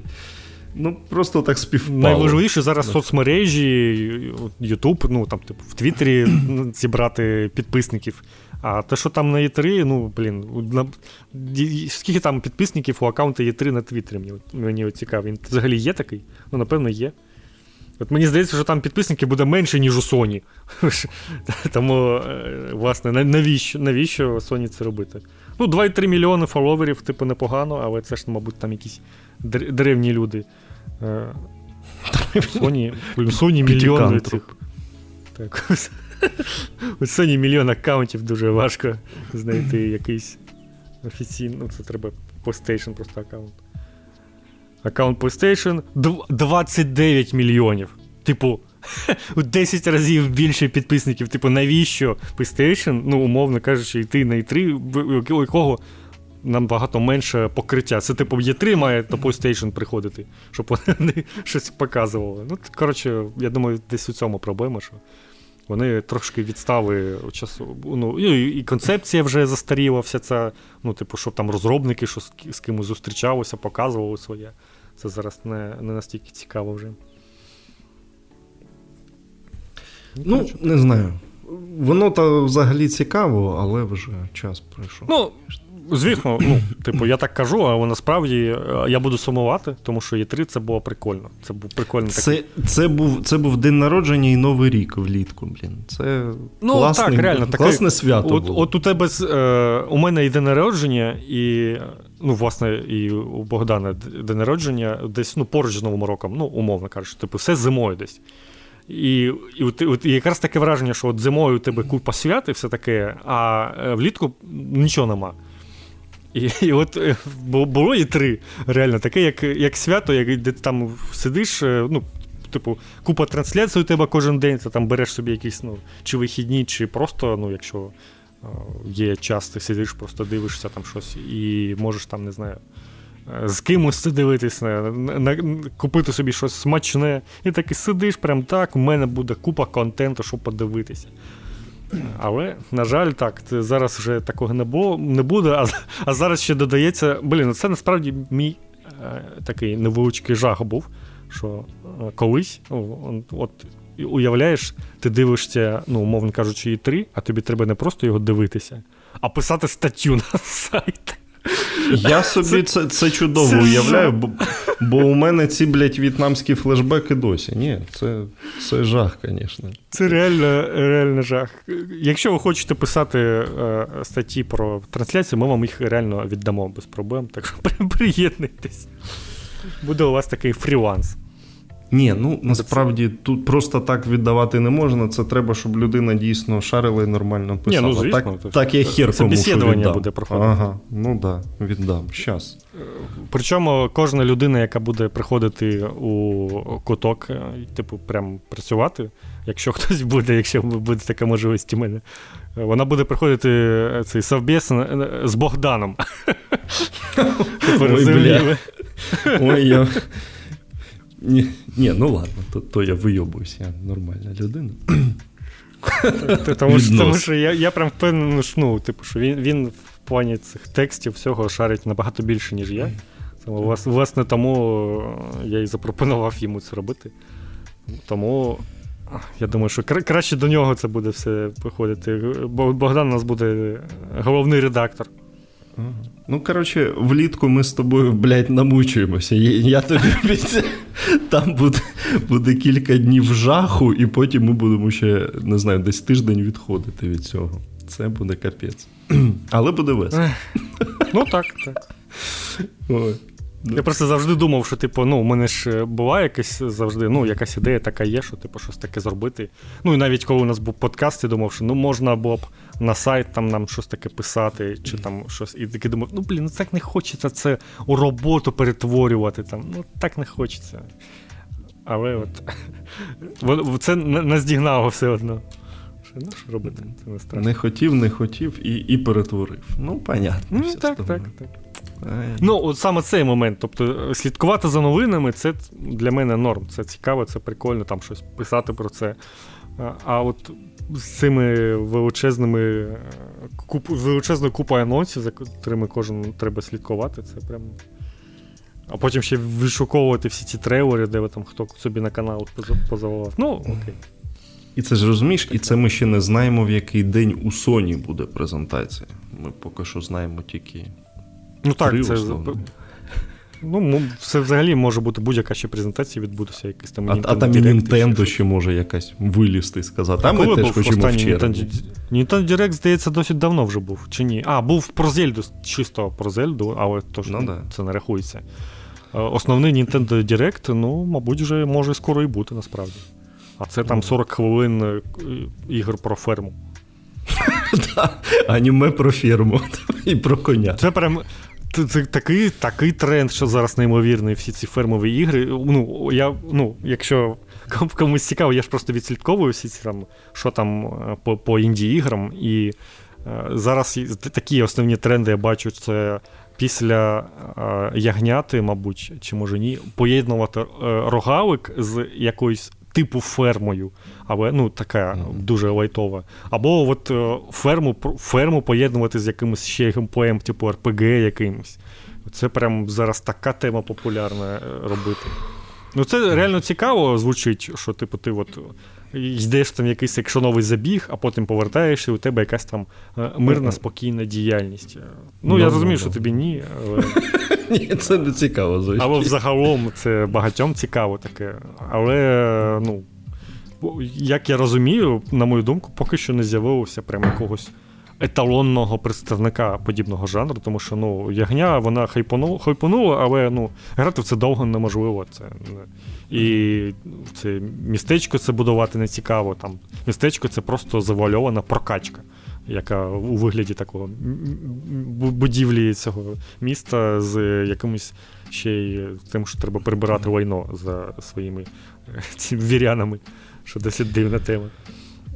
Але такого багато зараз буде, я думаю, наступні роки ми прям купу цього побачимо і будемо як від карткових рогалків волати, такі, ні, досить вже, скільки можна. Давай, типу так, ми вже згадували про інквізицію. От в інквізиції було приблизно те, про що ти розповідаєш. Ти йдеш на великий квест, повертаєшся в замок, з усіма розмовляєш, там якісь штори купуєш, ще якусь фігню робиш. Ну це ж... Ну це Хейдес, можна ще згадати. Це ж все було вже, так що... Ну, ферма ж все ж таки більше включає якусь, типу, економіки, де тобі там треба щось робити, за кимось дивитися і все таке.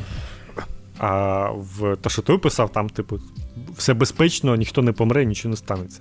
Знаєш, мені це все здається такими оціми фантазіями, які неможливо реалізувати, типу оцієї давньої мрії схрестити РТС і шутери від першої особи. Блядь, ото скільки їх робили ці гібриди, кожного разу якась хуйня виходила, але ні, завжди хтось знаходиться. Мені здається, нормально. Ні, ну слухай, це ж ягня, там чудові продажі, все нормально. Мені здається, це дуже нормально реалізована тема. Просто якось, ну, це прям нещодавно народилося, таке воно зараз висить в повітрі, всі вже роблять дуже активно. А скоро все почне виходити, і ми побачимо, що з цього відбувається. Я забув, якусь ігру прям недавно бачив, яка була саме тим, що я зараз описав.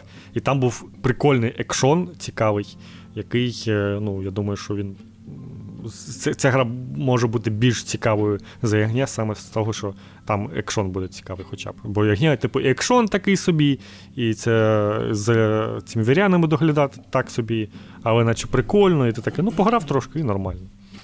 Пройшов, типу, і все. Я вам так скажу, що іноді красота в простоті. Так що не треба ліпити зайвого іноді. Але це так. І сказав це Богдан розробникам Diablo 4. Хорош. А? Хорош. Ой, ну блін, там з Diablo 4... Тебе там вже захейтили, ти бачив? Ну да, а я відповів, що... В Твіттері захейтили і в коментах. А подожди, а що в Твіттері? Ні, я бачив, що в Твіттері цитували і казали, що типу, та блін, це ж нормально, типу, це ендгейм не обов'язковий, що там, що це? Та блін, ясно, що ендгейм не обов'язковий, але, блін, раніше в Diablo ніколи не був настільки мобільно-ММОшний ендгейм. Він був просто. Я це бачу так, типу, це оця картинка з цим споріджем, коротше, показують гру і кажуть, що це Diablo Immortal мобільна гра, і всі такі, фу, мобільна дрочілка, показують те ж саме, але з AAA і на консолях, і на ПК, і всі радіють. Ось я все бачу так, це буквально те саме. Ну, от да, от десь така ситуація виходить. То, що от Blizzard випустила 7-хвилинний відос про ендгейм-контент Diablo 4. І це, блін, це, мабуть, це був один з моїх найважчих взагалі текстів, які я так можу згадати. Бо вони там накидують стільки якоїсь інформації. І мені в якийсь момент здалося, що вони самі не завжди до кінця розуміють, а на холєру вони це зробили.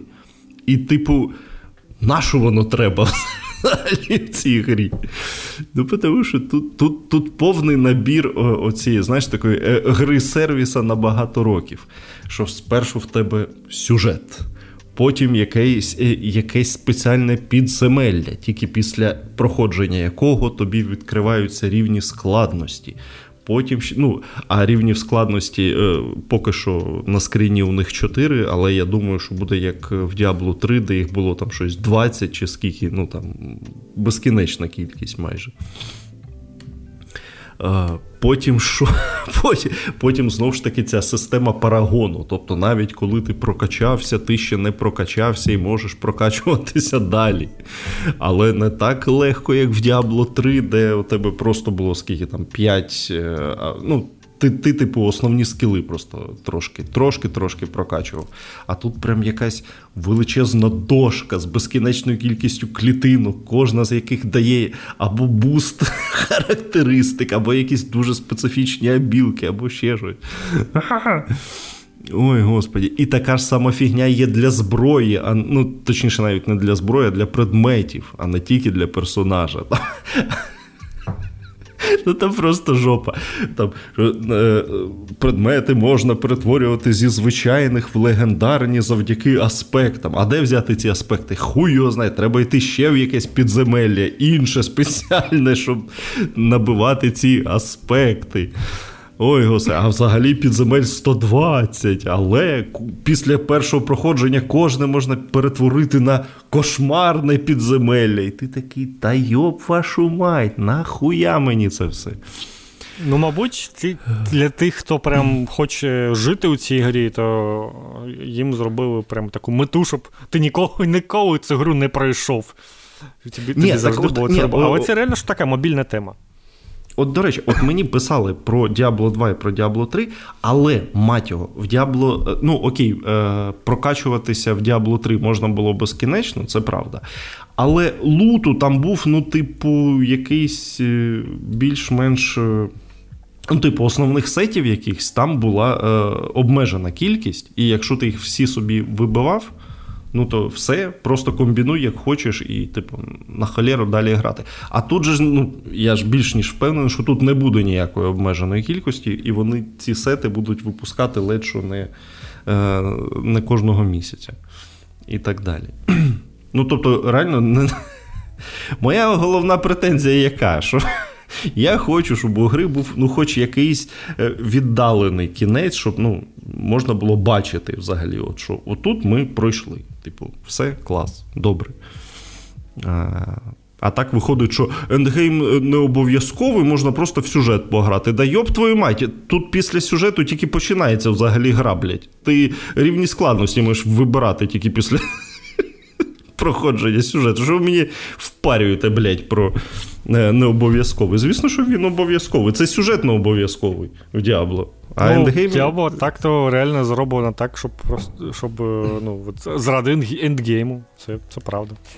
Тут якраз тільки ендгейм і обов'язковий. Так що ці всі байки про те, що «А чи грав ти раніше в Діабло?» Ні, блядь, не грав, нахуй. Ну так, з голови придумав. Ну, коротше. Ой, ну і там далі ще багато, що є оці підземелля з додатковими ускладненнями. Але і на поверхні є такі зони теж з додатковими ускладненнями. А ще є якесь, блядь, балакуче дерево, яке тобі роздає якісь ці... замовлення на вбивство там. І ще ПВП, хуєпе, коротше, все, що хочеш там є. Кілька видів валют. Одна для ПВП, одна не для ПВП. Коротше, ну прям дурно. А, і оця механіка Dark Zone із Division, що ти, якщо ти не доніс своє барахло вчасно до міста і тебе десь загекали, то все, коротше, привіт. Ну, от таке. Страшне щось. Ну, хоча бета мені сподобалася. І я дуже сподіваюся, що в якийсь момент, як і з Diablo 3, вони все ж таки зрозуміють, що можна зробити і офлайн режим. Типу, окей, хай це буде як в Diablo 2, що для онлайну і офлайну в тебе різні персонажі, базару нема, окей. Хай їх не можна переносити, але просто зробіть мені офлайн режим. Щоб він був. От так от якось. Ну, так. Це якраз вирішує всі проблеми. Мабуть, вони бояться, що там хтось собі щось начитерить, щось собі там зробить якогось через артманії мегаперсонажа і буде з ним там в онлайні ходити. Питань нема. Хай реально відокремлюєш собі окремо цей режим офлайн. Хай буде все окремо, але типу хотілося, щоб воно було. Щоб був який сенс. Тому що жити в Diablo 4, ну це такий, це один з найхуйовіших варіантів, де можна жити. Типу, хуже тільки в Сизрані якийсь, мабуть. Ну, бета-версія мені так сподобалось. Дуже прикольно все зроблено. Такий імпакт хороший. Приємно грається. Нічого не скажеш. Да. Але оця мемошність, ну прям... Ну, чорт його знає. Таке, звісно. Добре. Що у нас там? Все? Чи будемо якісь... Ну, Blizzard показала ще цього чувачка в Overwatch. Скажи, що. Новий герой в Overwatch 2. Це герой підтримки. Він пансексуал. А є. Це приблизно все, що я про нього запам'ятав. Це головне, що треба про нього знати вам. Ну, взагалі він якийсь... Це заявили прямо офіційно. Високорівневий якийсь тіп, бо в нього багато абілок прям на такий, на контроль, на порятунок. Ну, типу,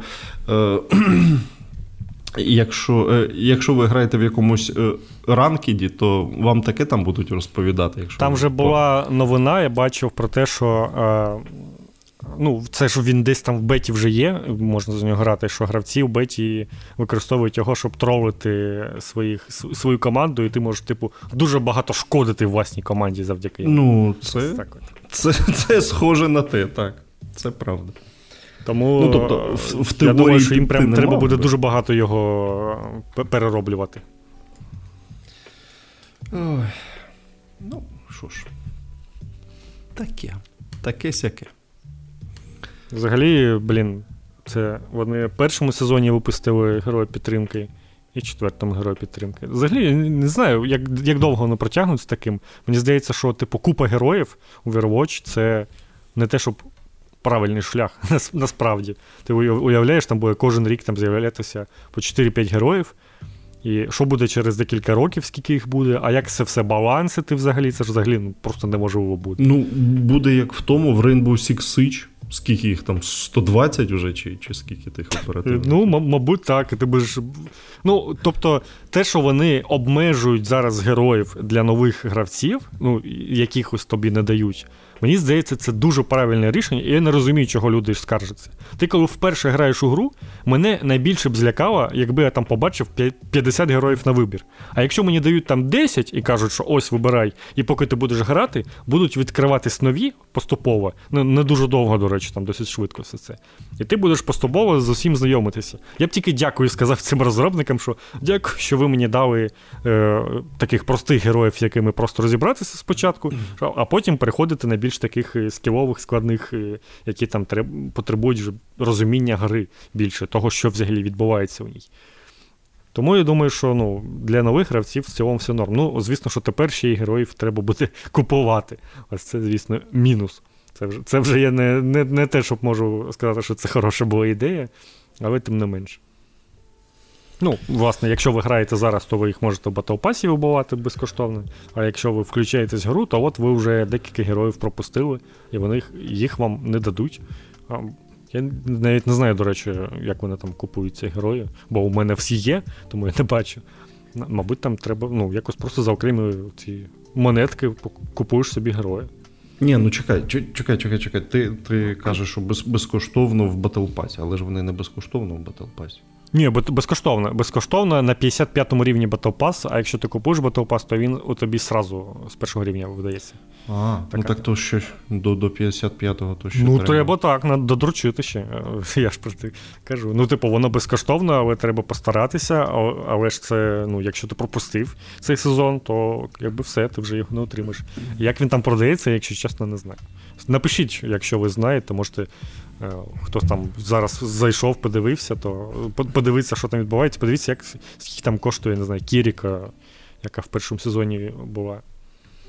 Ну, вона видавалася, насправді, всім, у кого був перший Overwatch, тож не знаю. Там.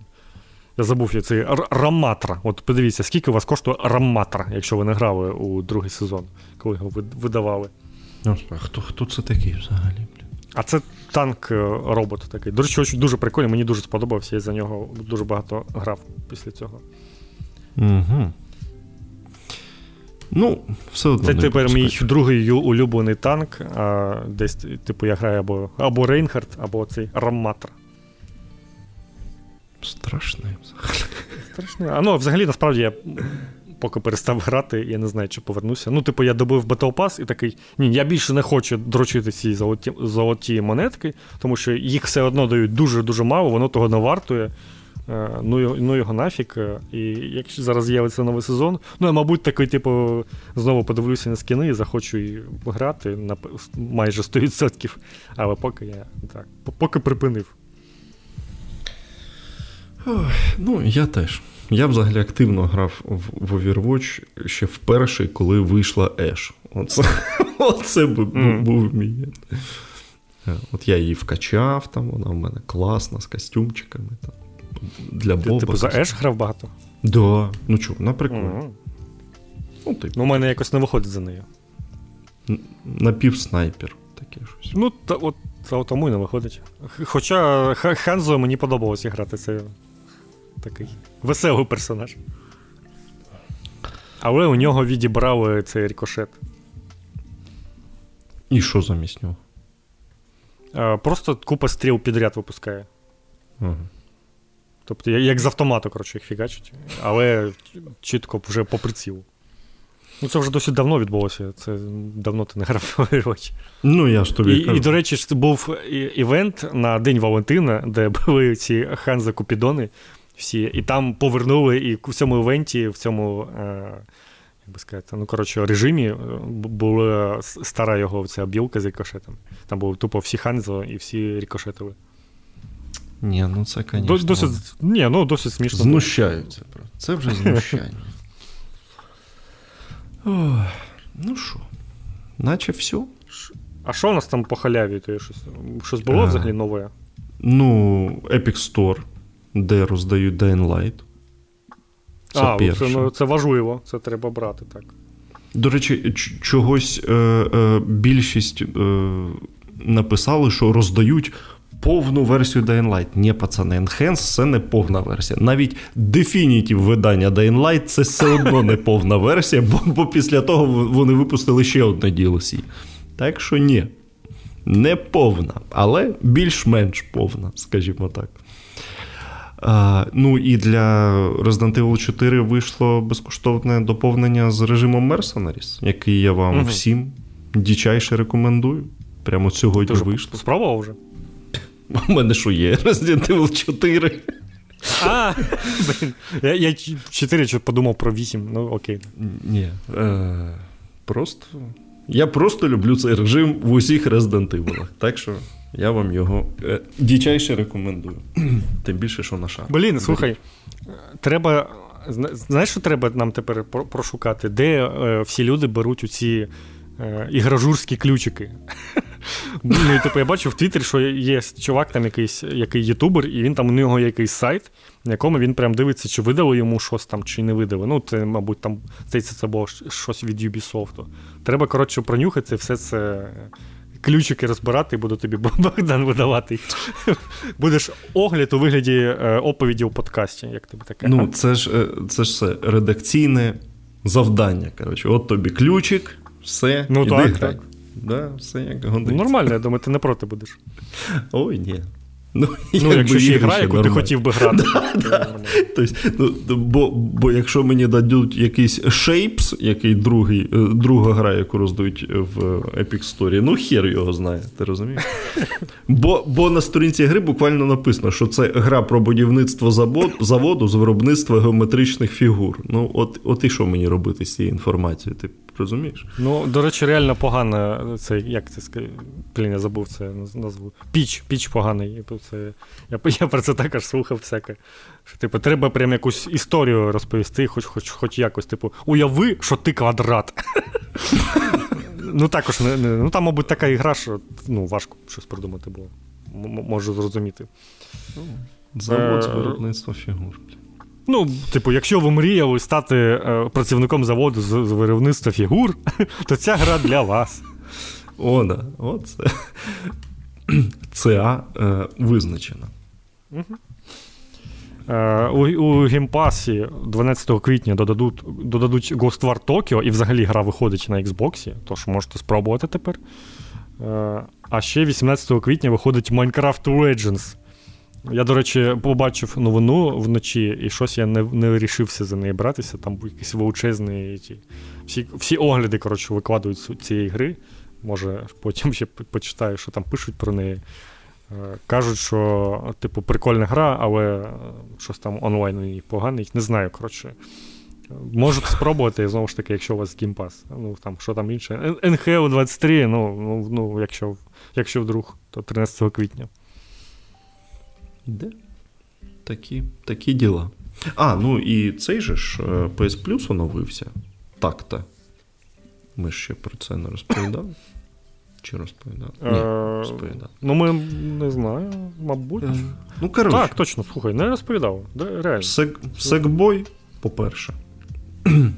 Потім якась двомірна хардкорна РПГ про середньовічного пацюка. Що б це не було? І Meet Your Maker, нова гра від цих розробників Dead by Daylight.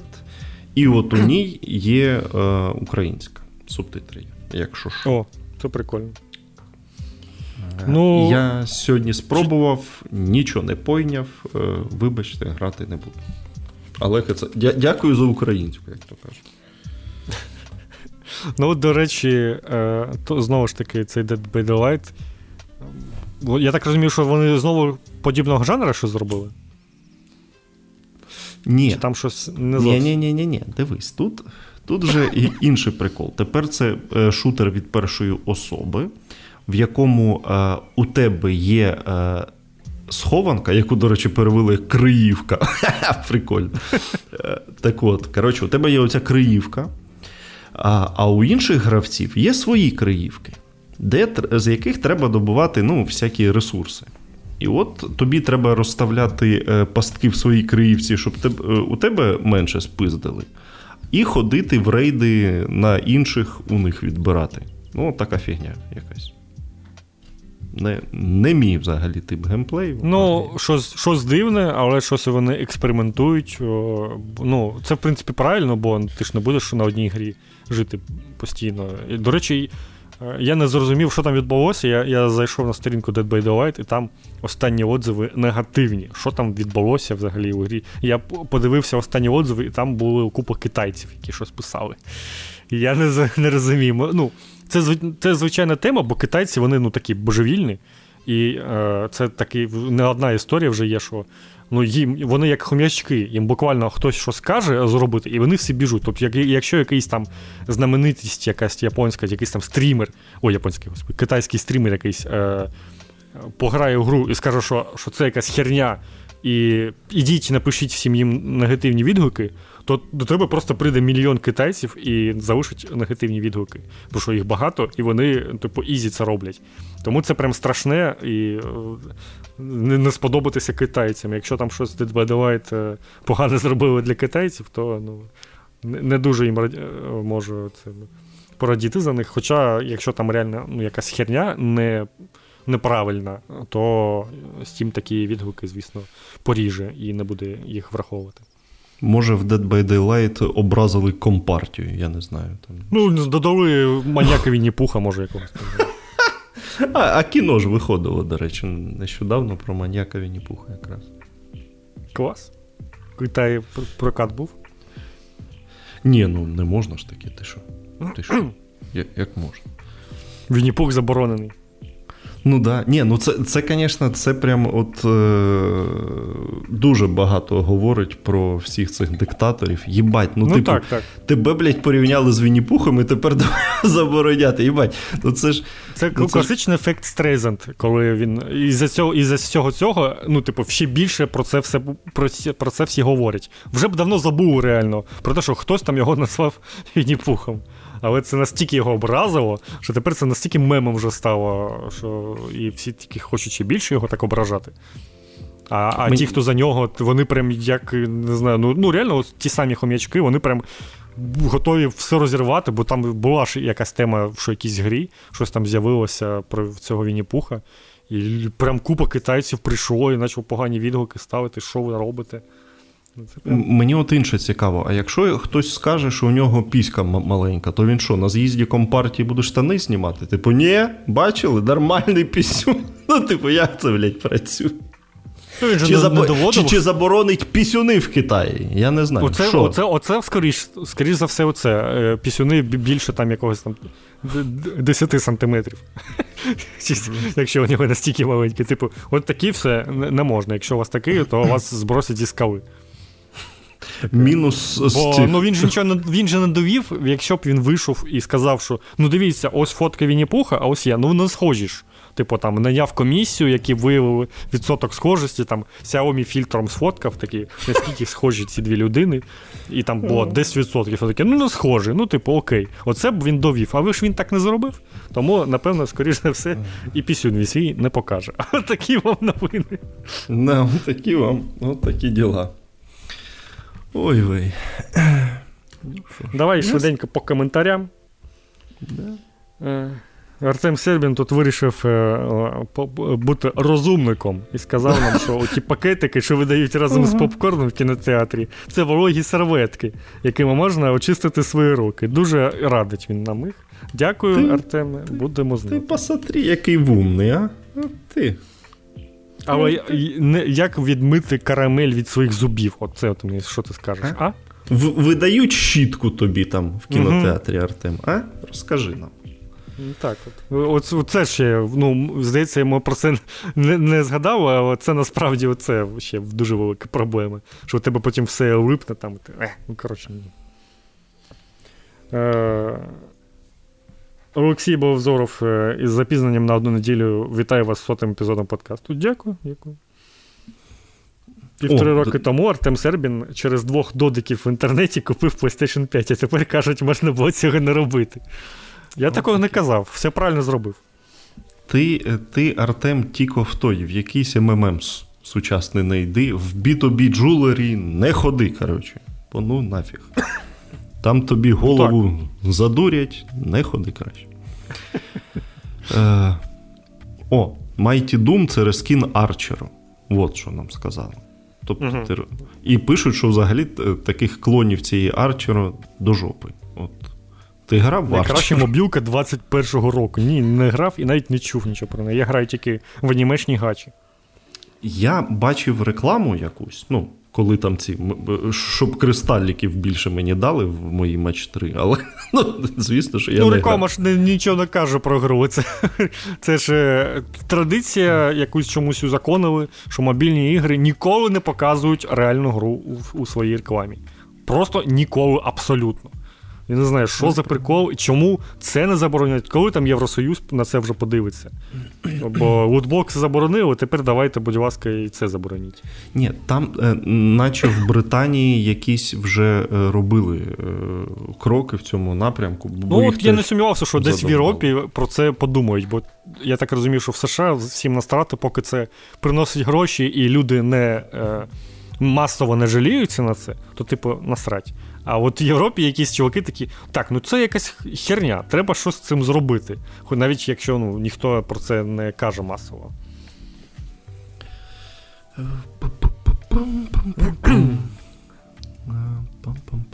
Смоктав член, пише комент нам.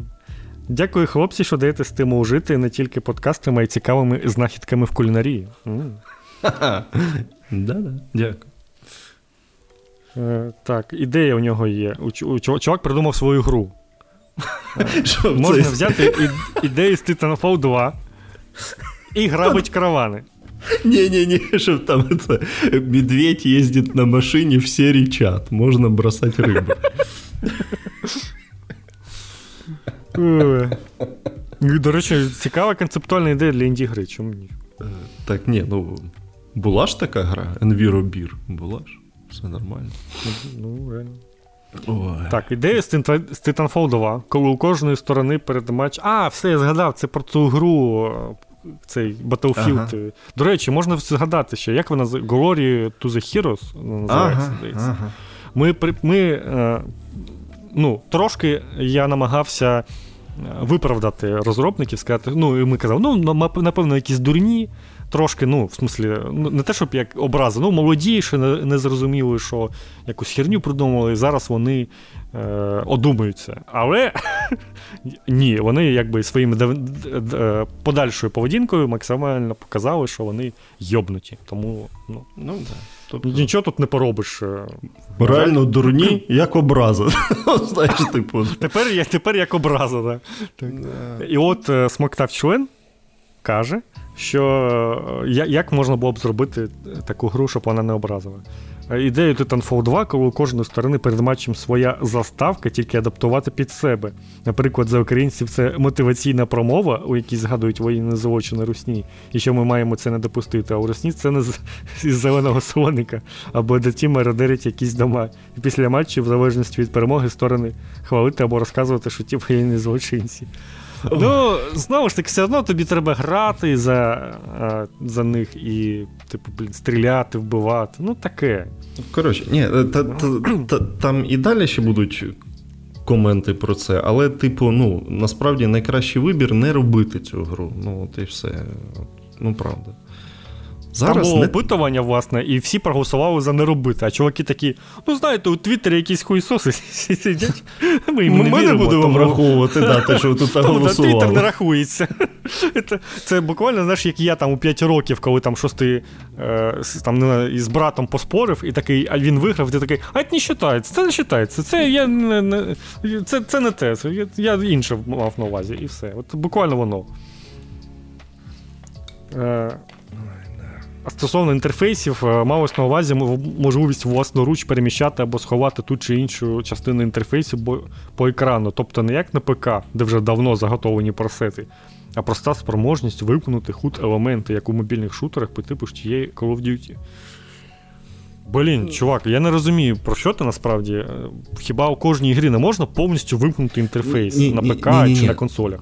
Дивись, він про те, щоб тягати елементи інтерфейсу, ну, типу, умовно, карту зліва направо перетягти. Там. А там прям можна так в Call of Duty тягати все це? В мобільній, здається... Я таких ігор не бачив мобільних. Ні, от здається, в мобільній Call of Duty, так, там можна тягати трошки. Щось таке було. Ну, і я бачив ще декілька таких ігор, але дивись. Ну, по-перше, нахіра воно тобі треба, ці проблеми? Так, реально, я не хочу нічого тягати. Розробники, будь ласка, подбайте про мене. Я от так, така в мене думка. Я в вас вірю. А по-друге, ну, щось подібне ж з'являється все одно. Там, от, здається, в тій же ж... Блін, не в Діаблю, а в якусь іншу я бету грав, що там можна було і карту кудись перенести в інший бік, і ще щось. Ну, типу, але нахіра це робити? Ну, правда. Ну, просто вимкнути. Головне, щоб можна було в Діабло нажати тап, і з'являється величезна карта на весь екран, на якій ти ходиш. Ой, да. Я ж зараз по вечорах трошки граю в Resurrected. І, конечно, ну просто, ти просто вмикаєш у цю карту і взагалі не дивишся на екран. І не дивишся взагалі на гру, так, реально. Ідеш по карті просто, там, нормально. Там можна було просто, щоб піксели там, з одного кольору, з іншого кольору воювали, і все, тобі нічого не треба більше бачити, реально. Ідеш по карті, да, ну, так що, такі діла.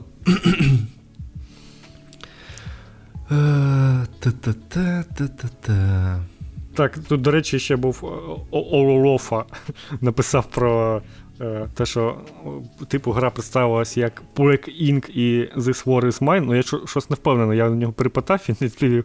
Точно Plague Inc.? Plague Inc. це ж гра про вірус. Да. Може, це він про Plague Tale мав на увазі, я не знаю, але я не дуже в шарі, що там таке відбувалося. Але This War is Mine — це прям реально от та ідея, яку я приблизно намагався донести, що от ось якась така пригода для однієї людини, яка просто розказує якусь історію і дозволяє тобі погрузитися у контекст того, що відбувалося. Чи, блін, як ця гра називалася від Ubisoft? Valiant Hearts. Да. Ну, типу такого щось реально. Ну, можна це розробити і від першої особи. Це ж реально. Можна навіть якийсь шутер невеличкий зробити з цього. Головне якось перекласти ідею. Ось в такому плані ось це буде реально актуально і зараз це випускати буде нормально. А якісь там ігри, де ти одна ще із двох сторін, ну, типу, блін, ні. Якщо дуже хочеться, то, ну, придумайте хоч якийсь альтернативний сеттинг. Ну, тобто, без реальних подій. Завжди треба дивитися на Call of Duty. Я вам вже скільки разів казав. У них вистачило розуму зробити не Донецьк, а Верданськ. Не ну, так, Сірію, так. А... Ну, буквально, Modern Warfare 19-го року, це ж от, блядь, от і про нашу війну, і про сирійську, і про все-все-все. Ну, але ж їм вистачило мозгів якось, ну, це, завулювати, що, блядь. Ну, так, так. Якусь, це ж реально так і повинно працювати. Так що, от так от. Почитай і далі. Давай. А то надивляться своїх Battlefield, блядь, і потім ту хуйню хочуть робити. Так, Віктор Фазер. Про какая разниця? Я живу за кордоном вже трошки давніше. У нас є чат українців локальних. І зараз там з'явилися люди, які пишуть, а що вам русські зробили? Почому ви їх ненавидите? Якщо так любиш Росію, то сідаєш на потяг, виходиш на любі зупинці за Уралом і живеш там. Це правда. Ну, про це консолі. Реально простіше рішення. Про консолі. Ну, камон, навіщо сваритись? Ми ж так всі знаємо, що Steam Deck найкраще. А ну, Руслан, давай, кажи. Краще чи не краще? Непоганий. Окей. Steam Deck це ПК. Це просто ПК. Ну, типу, він не в консолях. Ну, а між ПК і консолями, ну, понятно, що ми вибираємо. Ні, ну ми ж колись знайшли правильну формулу, що Steam Deck це майже ПК-2. Майже. От. Ну, але... буквально так. Ще не зовсім, але вже майже ПК-2. Півтора. Як ото 1.8 Remix, як в тобі. Ну, Kingdom Hearts? Да. Так, і CS2 мені схоже на якусь гру 2023 року, а не на якусь гру 2023-го. Да, а якийсь дипломний проєкт випускників Київського політеха. Та ну ні, ну перестань. Просто... нормально виглядає. Як для свого жанру, це така гра, в ній не повинно бути багато фарбів, якогось там графону. Це така гра, в якій грають суперзадроти, їм важливо бачити кожен кадр, кожну діляночку усього. Тому там не буде купи там всього на цих якихось там шейдерів накручено. Вона виглядає, як от Valorant якийсь там. Я ж думаю, Віктор, ти достатньо дорослий і пам'ятаєш епоху комп'ютерних клубів, де оці самі топові чуваки просто в нуль викручували весь графон і грали в сірих коробках. До речі, з Overwatch'ем так само роблять, вирубають всі ефекти. Я так не роблю, я хочу, щоб красиво було. А так, всі ці, хто грають там кіберспорт і все, вони там реально викручують це по мінімуму. Щоб не літали шматки там якихось декорацій, які там можуть розлітатися, щоб нічого тобі не заважало. А Counter-Strike — це гра, яка за замовчуванням на мінімалках, скажімо так. Да. Окей, і тут хвалять мене, дякую. Я читати не буду, але дякую. Богдан як сенсей мовчить більше половини часу, а потім як видає люту базу, то аж вода в стакані перетворюється в кавуновий сік. Дякую. Це непогано. Да. Треба трансляцію тобі запускати і перетворювати воду на кавуновий сік. Так, да, буду заряджати воду, там оце креми і оце все. Це я можу, да. Так. Дема Гік пише нам, а в тому шутері буде тренувальна місія з Instructor.ua? Ой, я, якщо чесно, пропустив цей весь прикол, але поняв, що якийсь тіп із Інстаграма вийобувався, що він дохуя воєнний. Я так зрозумів, да? Там якась була. Там схема. І він щось неправильно навчав усіх, не так, як треба. Понятно. Бо коли ти не воєнний, то так воно, мабуть, і відбувається. Так, містер Гібралтармен пише. Мене ніхто не питав, але якщо будете робити подкаст про геймдев, розкажіть, будь ласка, про економічну складову соло-розробки. Було б цікаво послухати, як Руслан почав цим займатися, чи займався цим паралельно з іншою роботою, як склалося. Знаю приклади, коли люди накопичували якусь суму або продавали щось типу машини, квартири, аби мати можливість не працювати рік-два і займатися саме іграми. Щось таке хотів би почути в вашому майбутньому подкасті. Дуже приємно чути, що ви не стоїте на місці і намагаєтесь розвиватися в такий складний час.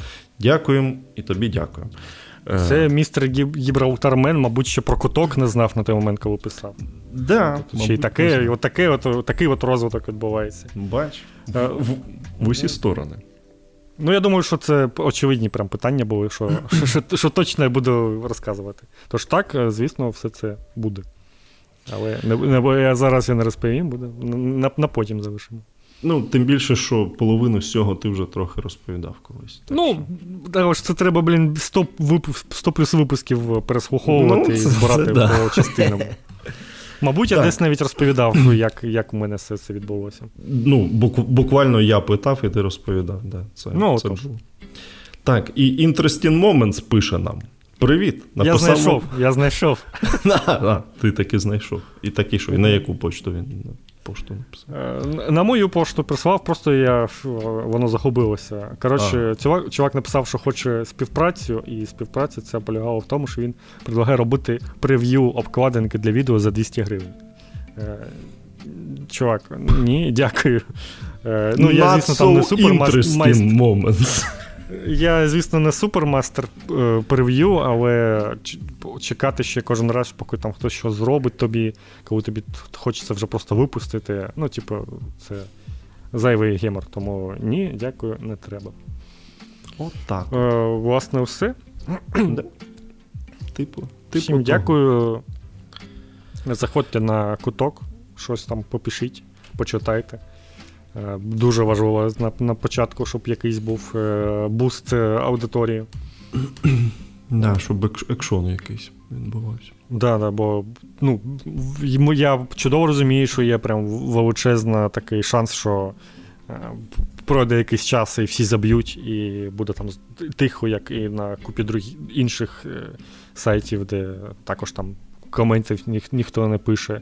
Тому треба прям постійно щось цікаве туди вкидувати, якось людей підзивати і все таке. Розповідайте своїм друзям, знайомим. Це навіть не подкаст, який, треба радити, а щоб його потім слухати, треба 2 години виділити. А сайт це таке, що прямо можна показати вже, і хтось вже і зацікавився. Я вже знайшов першого такого еджлорда на сайті, який думає, що він дохуя троль. О, непогано. Це непогано. Це вже значить, що що є якась це. Дивись, він написав поки що 2 коменти. Перше, автор лютий гей. Не мені, до речі, написав. Мені? Ні, і не тобі. Я б ще поспорив би, чи лютий я гей. А другий комент під новиною про Dying Light якомусь чуваку написав «Відгризи свої яйця».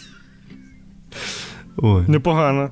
Окей, треба буде забанити. А ти ж, до речі, здається, все можеш робити. Все, вже блокую, да. Коротше, в Твіттері мені написав чувак із, я так розумію, українського стартапу Natively, який дозволяє переносити вебсайт у апку. Застосунок для телефону.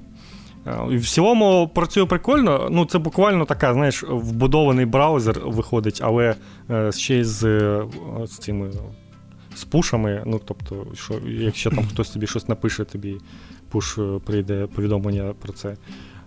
І взагалі така, по-перше, це зручна іконка на екрані телефону, а по-друге, це ще додаткова видимість у сторах.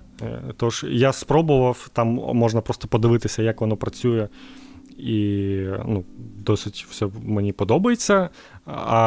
І чуваки мені видали лайфтайм безкоштовну версію свого аккаунта, щоб я міг набілдити собі цей застосунок. Буду розбиратися, може не прямо скоро, не прямо найближчими днями чи навіть може тижнями, бо тут треба взагалі з сайтом зараз ще розбиратися. Але ще така тема є, тож спробуємо.